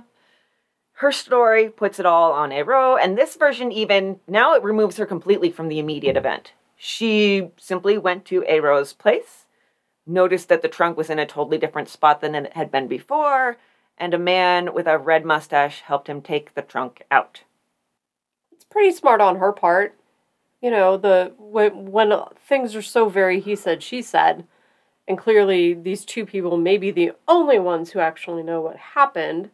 It's good to get your word out first.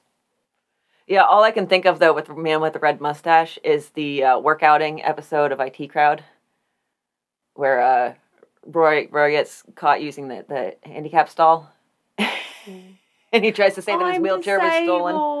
Yeah, he tries to say that his ch- wheelchair was stolen by red red bearded man. That's all I can Classic. think of. Watch the IT crowd. That is the best episode. Like I can, I, that's a cheer up episode that I watch because it's like so hilarious. I will never get over Jen turning around after seeing Roy and then like in the wheelchair and then finding Moss behind the bar. Love that. Love it. So they don't believe her, but they're like, we'll just keep working on it. In the meantime, we have a couple of administrative things we need to do with her. Like we need to send her to Alphonse Bertillon, the creator of the and here in America I think we would pronounce it Bertillon, which we've talked about on the show before, I think in a tiny actually though. The Bertillon system of cataloging criminals via all of their measurements. Measured every little thing, you know, like earlobes got in on this action, okay? Everything. And that was how they did it before fingerprints.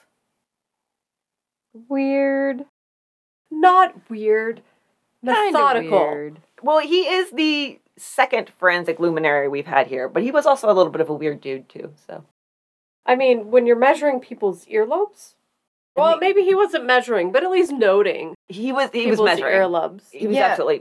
He he put the Dewey Decimal System to shame, Libarbian.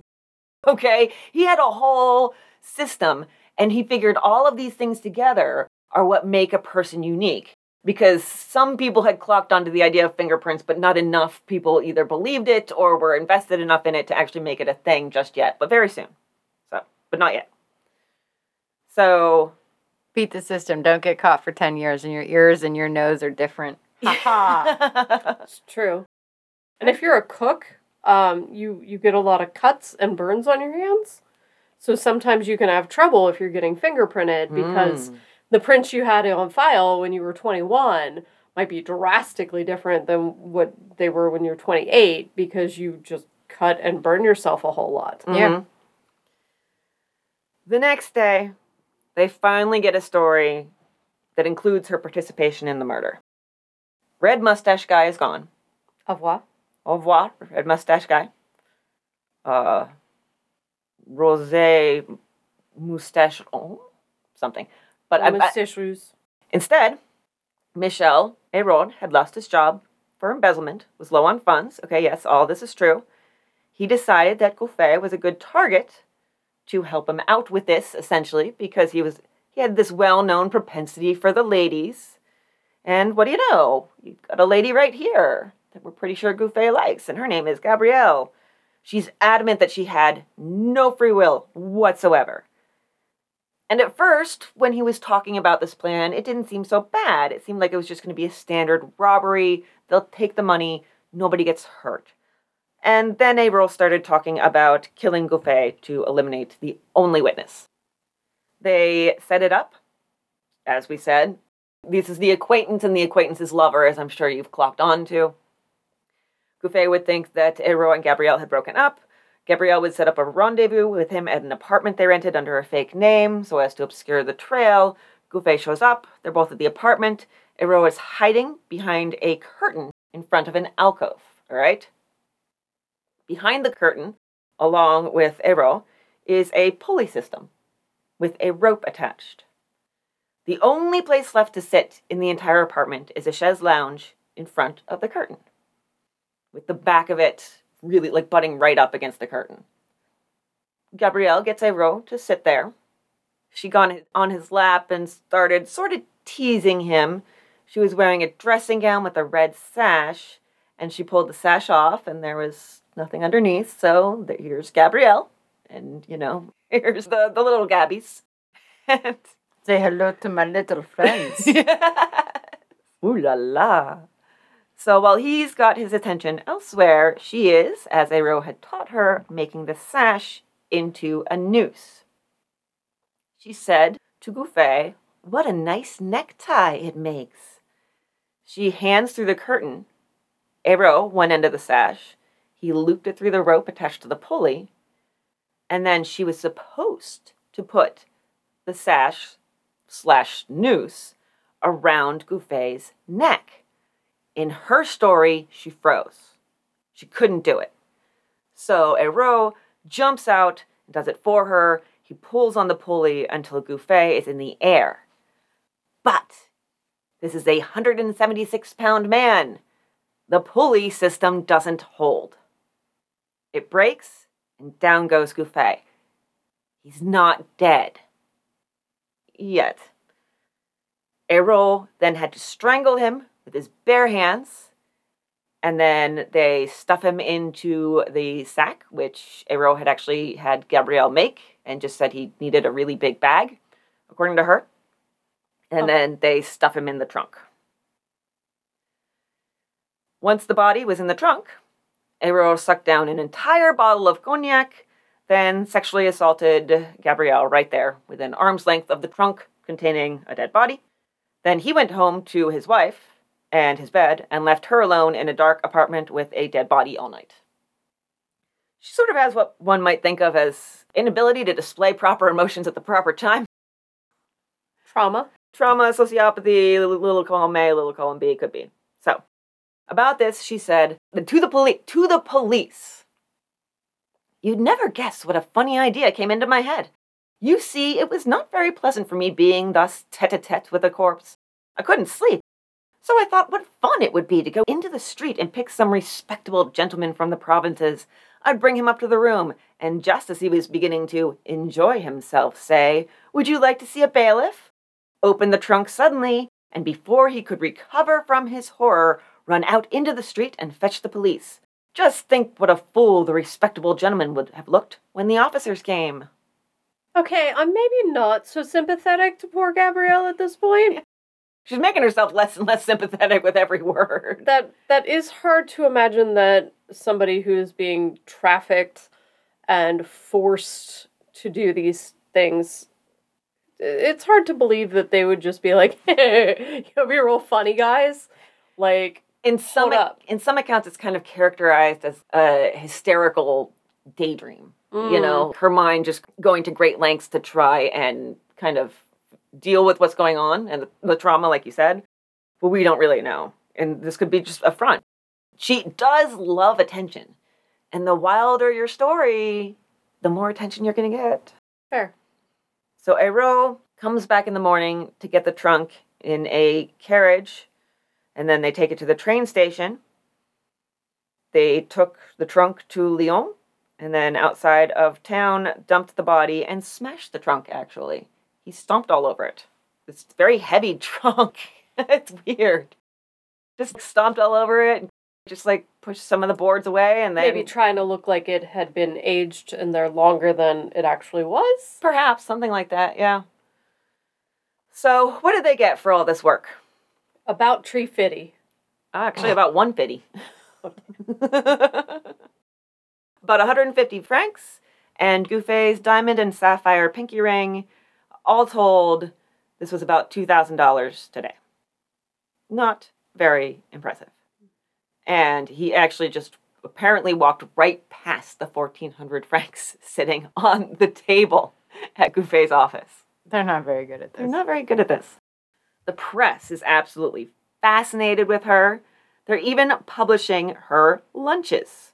Okay, so you guys remember Okay, see now French I am very very curious. I'm reading these. I'm in the bath. I'm kind of hungry. And I start getting hungry for French food. So next thing you know, I'm on this website, Le Panier, that is a US based distributor of French foods and just ordering so much.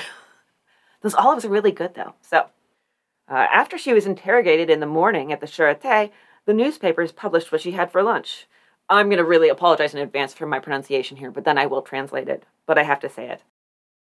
Côtelette de mouton avec de la purée de pomme, un morceau de fromage et des brie et une pomme, comme boisson, un vulgaire chopin divin.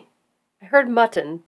This was lamb chop Okay. with mashed potatoes and a piece of brie cheese and an apple, along with an ordinary glass of wine.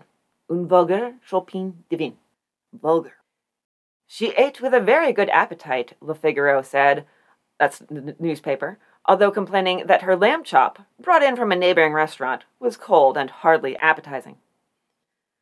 Isolated in her barren cell at the depot, this is straight from uh, Livingston, she managed to cling to some of the finer things in life. She had with her a flask of eau circassienne, a special water created by a Dr. Willoff, which was said to preserve a woman's skin tone.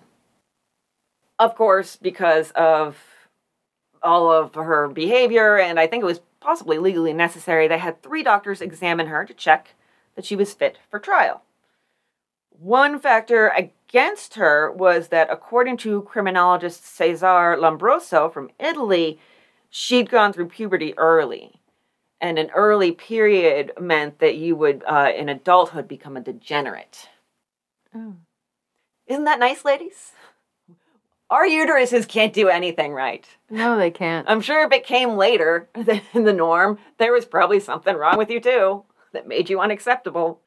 They talked to a family doctor who said that her father had actually requested that he do a little bit of, you know, behavior modification via hypnosis when she was younger. And it didn't work. Interestingly, this very hypnotizable woman, he couldn't hypnotize her. Maybe he was just shite at his job. Maybe, that's possible, yeah. And because of the whole hysterics and hypnosis connection, they had to examine her for that. Here we have uh, to assess her susceptibility to hypnosis, the doctors tested her under Charcot's guidelines for symptoms of hysteria. So this is what you get hyperesthesia, abnormal skin sensitivity on the neck, under the breasts, on the abdomen above the ovaries, inside the thighs, and on the arms. So if you're hypnotized, you're more sensitive in those areas? These are no. This is this is signs of hys- that you're you have hysteria. Oh, if you're hysteric, you're more sensitive in those areas. yes, yes. So how do they test this? Do they just like lay her on a table and touch her everywhere? I'm- It's you. I'm yeah. I'm fairly certain that's what was happening. That's so disturbing on I so don't many like it. levels. Yeah, yeah. and Notice these these locations um, on the neck, Yeah, erogenous zones. under the breasts, on the abdomen, above the ovaries, Inside inside, the, the thighs. thighs. Yeah. And so they said, okay, let's hypnotize her and see what happens. And they found that it was pretty easy. And then she did all of the typical stuff that one does, uh, like, especially basically when you were hypnotized, you would then exhibit further symptoms of hysteria during the hypnosis. So her arms and legs went stiff. She succumbed to hallucinations and tried to bat away tormenting visions that rushed in on her. And so they were pretty like, what's up with that? And so the final verdict here was okay, she has no sense of morality what's so goddamn ever. She's a hysteric, but that's fine. All women are. So uh, there's nothing to keep her from going to court. And very likely she wasn't hypnotized into committing the crime because they don't necessarily believe in that school of thought. Meanwhile, Eyraud had fled to Cuba. But still, his face is all over the papers. There's detectives trying to track him down. There's some of his fellow Frenchmen in Cuba. Incredibly, including a man who used to work for him that he runs into in Havana. of all the coincidences. So it wasn't long before he was caught and he was extradited to France in June 1890. A thing that just fascinated everybody was this little activity they did where they had a sort of reenactment in the very room where Gouffé had died. They went to the apartment and they set it all up like it had been. And they brought Gabrielle and Eyraud to this reenactment to perform it for them. And uh, this was the first time they had seen each other since she left him in San Francisco. Turned into a little bit of a dramatic shit show, as you can imagine. There's some there's some emotions here. If you asked me to go to the scene of a crime and replay my role in that crime, it'd be like, uh, I was sitting over here sleeping very deeply the whole time. I'm such a sound sleeper. I would I I would sleep through a murder. Yeah. Can't wake the dead, can't wake me either. Like why why would you involve yourself with that They- and well- recriminate yourself? because the thing is is that she's already told them this story in Mm. which she pauses and is unable to put the noose over the neck, which is the act that began the murder. I would super want immunity at that point. So in her story, I don't know how much they did even immunity. In her story, she didn't actually do anything to commit the murder. That was all a role. And in his story, she put the noose around the neck. Nobody could quite believe that she would have been able to manually strangle a, man who was 176 pounds and, and exactly a full foot taller than her. That kind of defied belief. But if they're both complicit, then he can take her down with him. If they both contributed to the murder. So there's going to be a trial, of course, of both of them together. Before the trial can start, there's a little incident. The jury has been picked, and a journalist interviews a bunch of the jurymen, got all of their details on uh, their thoughts about Gabrielle, uh, which he seemed to think they all thought that she was innocent because they had the hots for her. So, for his trouble, the journalist got to spend a month in jail. Free press, a little less free. I mean, it was still a free press, but it, well, there's more rules than we're used to. Now, what's really fun in the trial is how it's not set up like what we're used to. Okay? So in the French court, you do have the judge, but the judge is almost essentially like a prosecutorial assistant, kind of.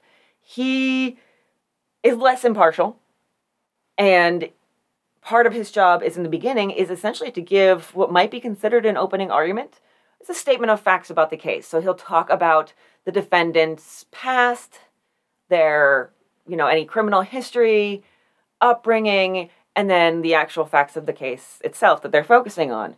And the really fun thing is here that the defendant gets to talk back during this, gets to talk back to the judge. Amber, how much would you love that? I would love that a lot. Wouldn't that be fantastic? The judge was laying out Erode's past, especially some sketchy stuff that he'd done, and some smaller criminal acts. Some examples of things that Erode said during this was, All of this pales next to the crime I'm blamed for. And then also twice he accuses the judge of slander. Imagine if you could get away with that in an American court. No, you would be held in contempt and your ass would be in jail until you apologized. The whole public is really on about this hypnotism idea and they get testimony from none other than Jules Liégeois, the speaker at that hypnotism conference. And man, could this guy speak. One thing he couldn't do was shut up because he went on for four hours. Wow. That was not questioning, that was a monologue. You were allowed to do that for some reason. And he was not really noted for any sort of skill in the area of public speaking, so pretty much everybody was probably like, I'm getting very sleepy. I'm getting even sleepier. Is that really what he did? It was you just put everybody in a, a listening coma. Yeah, basically, probably. Yeah, all those hysterics. He's like, they're hypnotized. And they're like, no, you're just way boring. I mean, after four hours of hearing somebody ramble, if you were like, you get to get up and stand up like a chicken now, I'd be like, hell yeah, I'm for it. Yeah. Yeah, that's fair. And he's sort of standing where you're not talking. I'm for it. The public seems to be really into this idea of the hypnotism thing. Inspector Jaume, that kind of second in command to Guérin, he is not a fan, especially the part where it pretty much absolves Gabrielle entirely, and he also really does not like how the, much the public seems to be accepting it. He said in his journal, For them, one should not publish Gabrielle any more than one should punish the dagger of a murderer.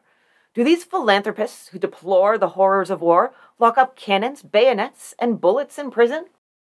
He's basically saying she was just a, a tool in the public's eye, but she's in his eye she's not.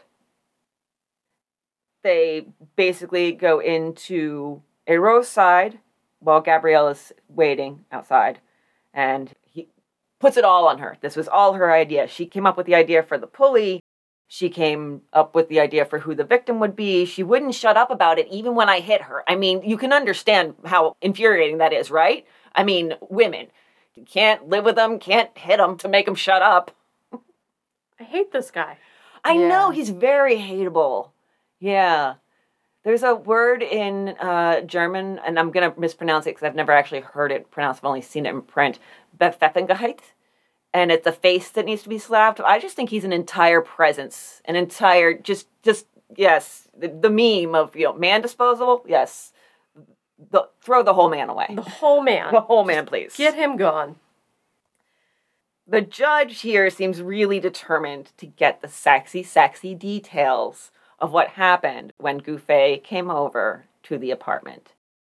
Barb, Yes. would you like to perform an old timey, crimey table reading? Sure. Okay, so how are you at being lascivious and sounding kind of pervy? Let me let me take that one. Actually, I'll take that one. Okay, so I'll be Jay. I'll be the judge. I was gonna say I'll leave that up to the table to decide how I am at sounding pervy. I mean, just the fact that I've already read it, so I'm familiar with the material. I'll take the pervy, and you take E, which is Eyraud. So Okay. I'm, I'm Jay. So okay. I was just gonna ask you to channel me. yeah, right. So I'm the judge, and Barb is Eyraud being sort of cross-examined by the judge. Did Gouffé sit on her lap? yes, he kissed her. and he fondled her more or less. And then the crowd actually starts giggling, and he admonishes them about how the gravity of this case. And then he continues the questioning. He fondled her, Yes, he kissed her on the face. and then No, just on the face. he at least began to open her dressing gown. Yes. This man is trying to get something for his spank bank. Yeah. He's getting spank bank material out of this. Was she wearing a red teddy? Where else did he kiss? Yes. Did he go lower? and then, And then no, and then. and then, and then, and then. was she a naughty girl? Yes, she We are helped mixed- murder a guy.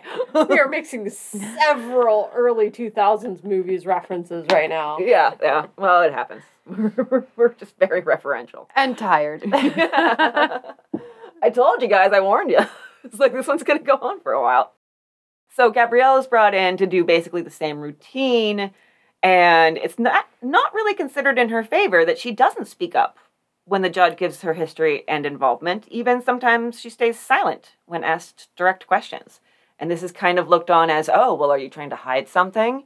You know, if you speak up, if you even contradict the judge, that's looked on more favorably than just keeping your mouth shut. So this all goes on. Trial lasts about four days, and then the jury goes to deliberate. How many hours, Barb? 37! Minus 35. Two! Thank you. Two hours. Now, they came back with verdicts for each of them. Eyraud got a guilty verdict, just straight through, which means he's facing the guillotine. I was hoping you'd ask me how many years I thought he would be in jail. well, well, hang on, I'll give you another one. So, Gabrielle got a guilty verdict, but with extenuating circumstances. So, she was sentenced to how many years of penal servitude? 12 and a half. 20. but just wait. Wait, give it it'll it'll come back very soon. Eyraud appealed, but it was rejected and on February 3rd, 1892, all was made ready for the execution. He was offered the traditional glass of cognac before the procession and he said, "No, that will do me no good." No, take the drink. Yeah, man, give me the whole bottle. This is your last damn chance. Didn't he take a whole bottle before, like, after killing the dude and Yeah. then before raping Gabrielle. yeah, man, I'd be like, bottoms up, man. Right? I don't want to walk to the gallows stone cold sober. Yeah. So he does go to the well not the gallows, but the the blade. His last words were actually railing against the French Minister of the Interior. You know, if you have a bone to pick, you might as well get it out. Yeah, Yeah, this- it's your last chance. exactly, I guess. This guy was an opponent of Eyraud's favorite politician. Doesn't have anything to do with the case, but uh, his name was Constans. I honestly, that is one name I definitely can't pronounce in French, so I'm just going with I'm going phonetic. so he yells, "Constans has won his case. Now his prize. He will be with Gabrielle tonight." There's also a tradition of uh, just before the procession to the guillotine, after the priest has performed a prayer over you, uh, the priest gives you a kiss, and then you give him a kiss back.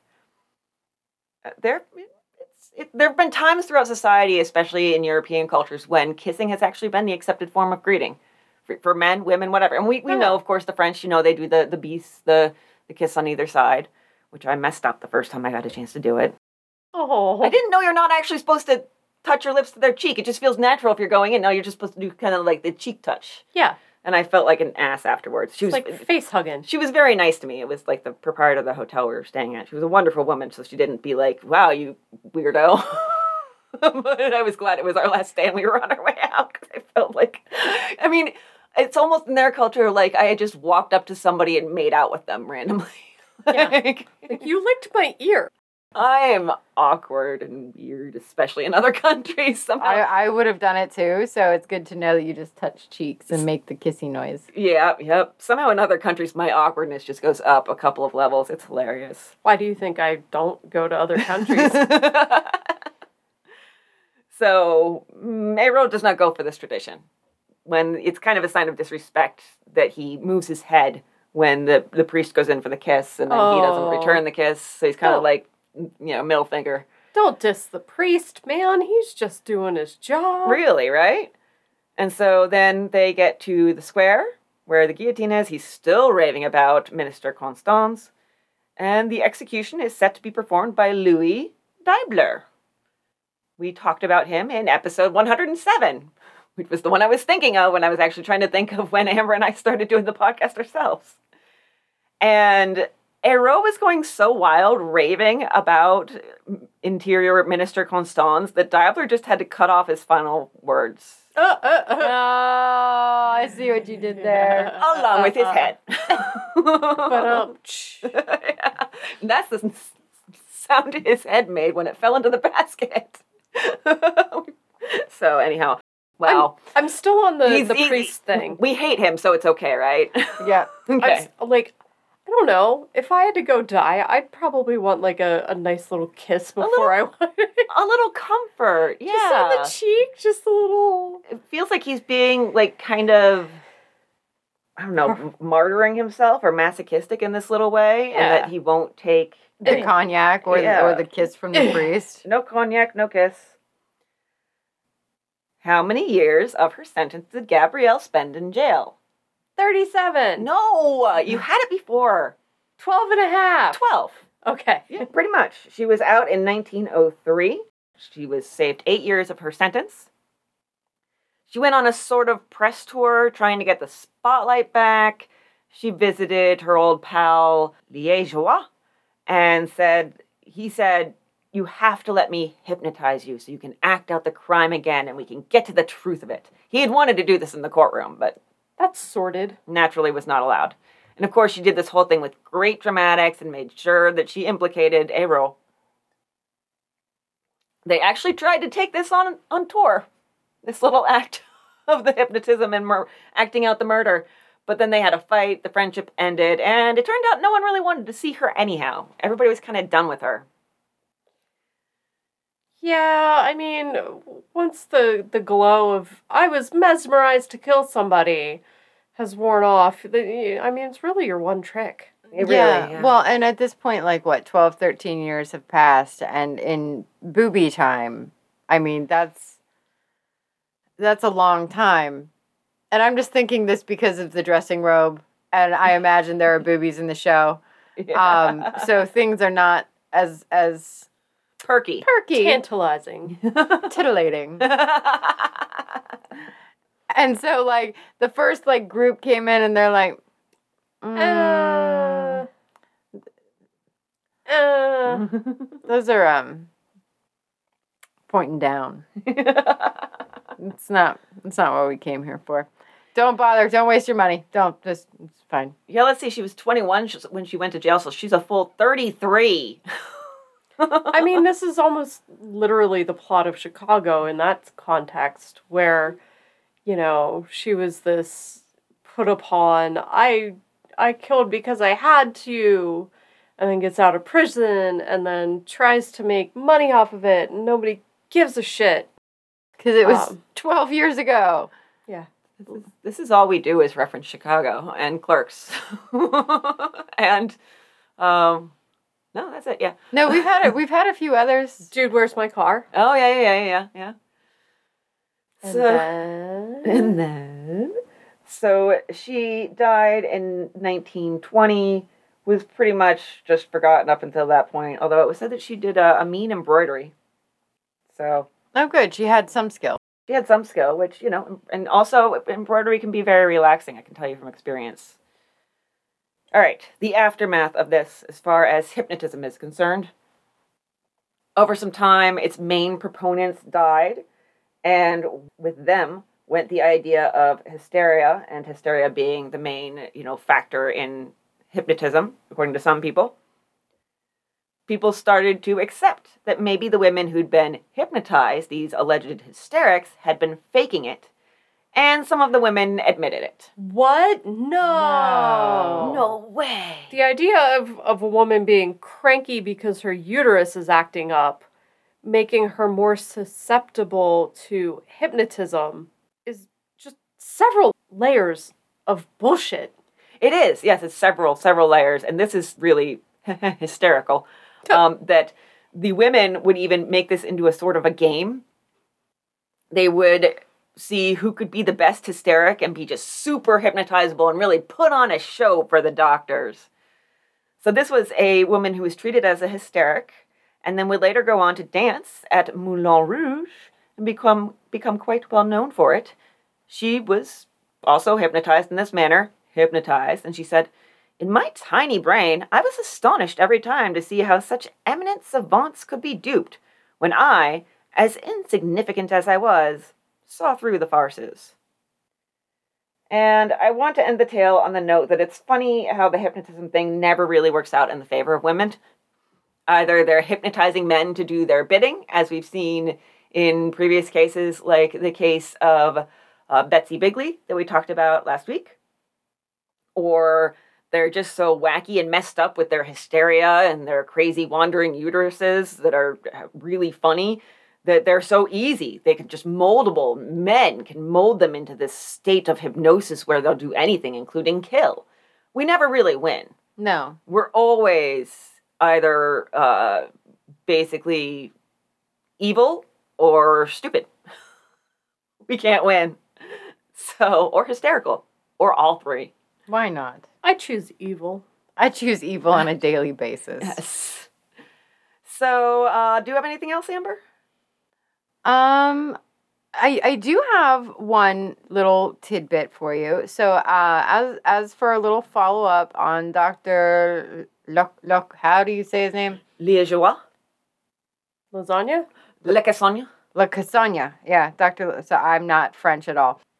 So because of of this investigation and the things that he did here, uh, his week long autopsy actually is now standard practice in forensic exams because of all, all of the things he did. So he his legend lives on in many many ways, not just the bullets, but now autopsies. Yeah, he went into great, uh, great detail as far as everything that he looked at. He wasn't just, you know, like bringing a hammer in and seeing how far he could get chips of skull to fly across the room. I bet I can make the wastebasket on the other side, guys. Who- Who's got 10 francs? I bet you 10 francs. But he actually proved himself wrong because one of his favorite sayings in teaching was a bungled autopsy cannot be redone. This is the very rare case. And so he actually proved himself wrong on that. it's I think it's impressive that he went as hardcore as he did with that being a guiding light of his teaching that you can't redo a bungled autopsy because he was probably like there's no way I can do this. Well, I'll spend 3 days on it and I'll do every single little tiny detail. I'll do the best I can even though I may not in my heart believe that it's possible. So I think that's pretty cool. All right, so recipes. Um I did find okay. I did find a recipe when I looked for French recipes. It's by a Monsieur Gouffé from 1895, but he was an actual uh, chef. But it's not as fun. It's just basically uh, sole à la Norm- Normande, and it's a fish and white wine and mushrooms and stuff. And it's it's just it's I mean it, it That sounds very French. if you like fish, it would probably be really good. So instead, in 1895, when I looked up French recipe, another thing I found was first of all, this is another question column where people can write in with questions about various things. So there's a beauty section here. The writer writes in, I like to look very pale. What have I got to take? I do not like powder. And the reply is, Eat slate pencils, chalk, clay, and arsenic wafers, and you will be pale enough before the full killer comes round to you. To turn your blonde hair white, try Javel water and repent it the rest of your life. Don't know what that means. And so then they have the recipe for preventing wrinkles. So, ladies, get your pens ready. I'm going to tell you how you can prevent wrinkles I would use chalk, but I apparently just ate it. along with your arsenic wafers. Just put the chalk on the wafer. Yum! It's like a little sandwich. You guys should probably never eat any charcuterie boards that I prepare. just, just warning If you try to serve us arsenic wafers and chalk. and chalk, we're gonna Better have, have a cheese and chocolate. Yeah. just put some cheese and chocolate on that shit, and you'll eat it right How out. do you prevent wrinkles? Eat arsenic, yeah. and you'll never grow old. yeah, exactly. It won't matter. You won't get old enough to would be the most beautiful white. Yeah, in your coffin. So uh, boil the whites of four eggs in half a pint of rose water. Add half an ounce powdered alum and the same of sweet almond oil, beating all to a paste. Uh, to soften the skin using it, try cacao butter. Uh, to darken gray hair, burn peach stones to charcoal. Powder fine with two parts of bruised gall nuts and boil in white wine.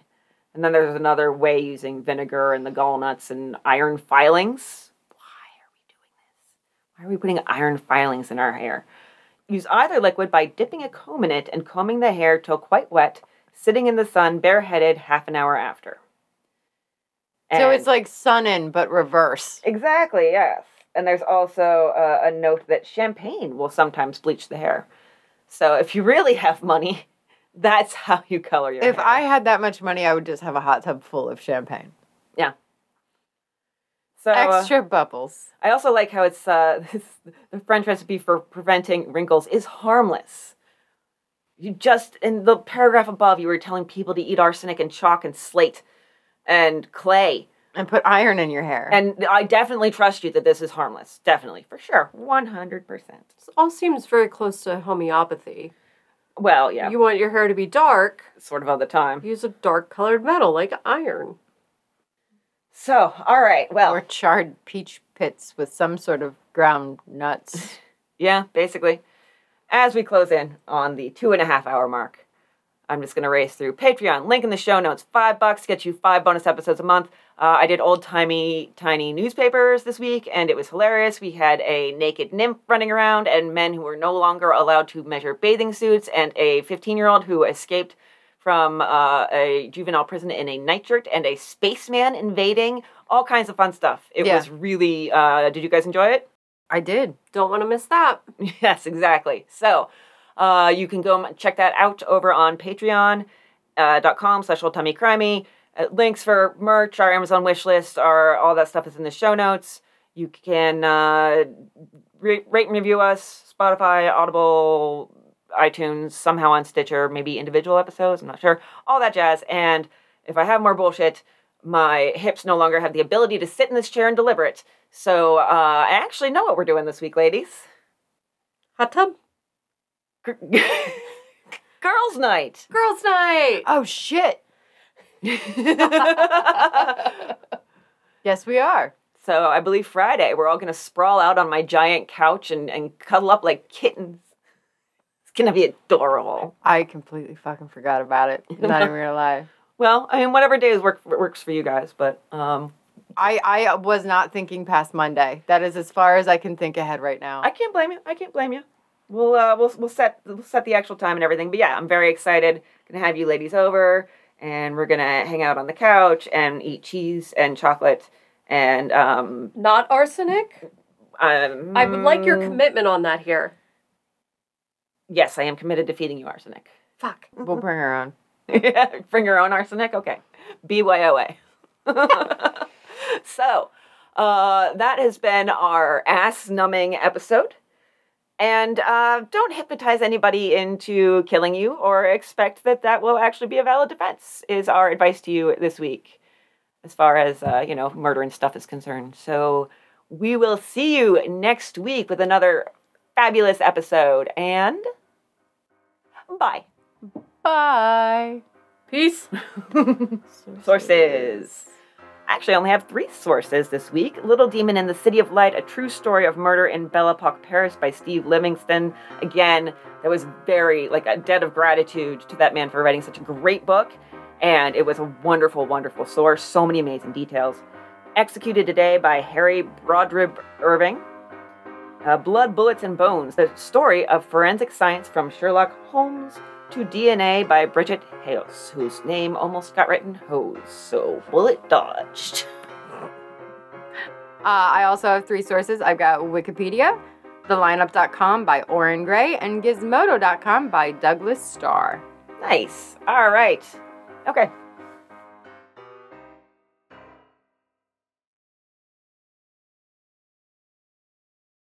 I was gonna find an excuse to pause so you could open that, but then I got caught up in the story. I knew eventually. Well, that's good. We like that. yeah, eventually I was going to have my moment. you knew it would come. At some point, I would drop something or fuck something up. I thought you were just gonna stop with fuck something, and I like, No, that's me.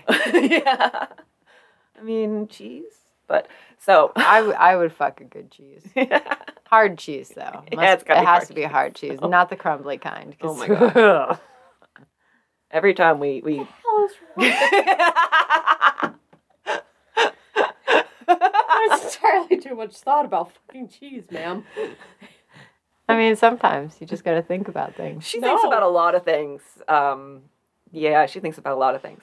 My Google search history is either related to food or sex, or both. okay.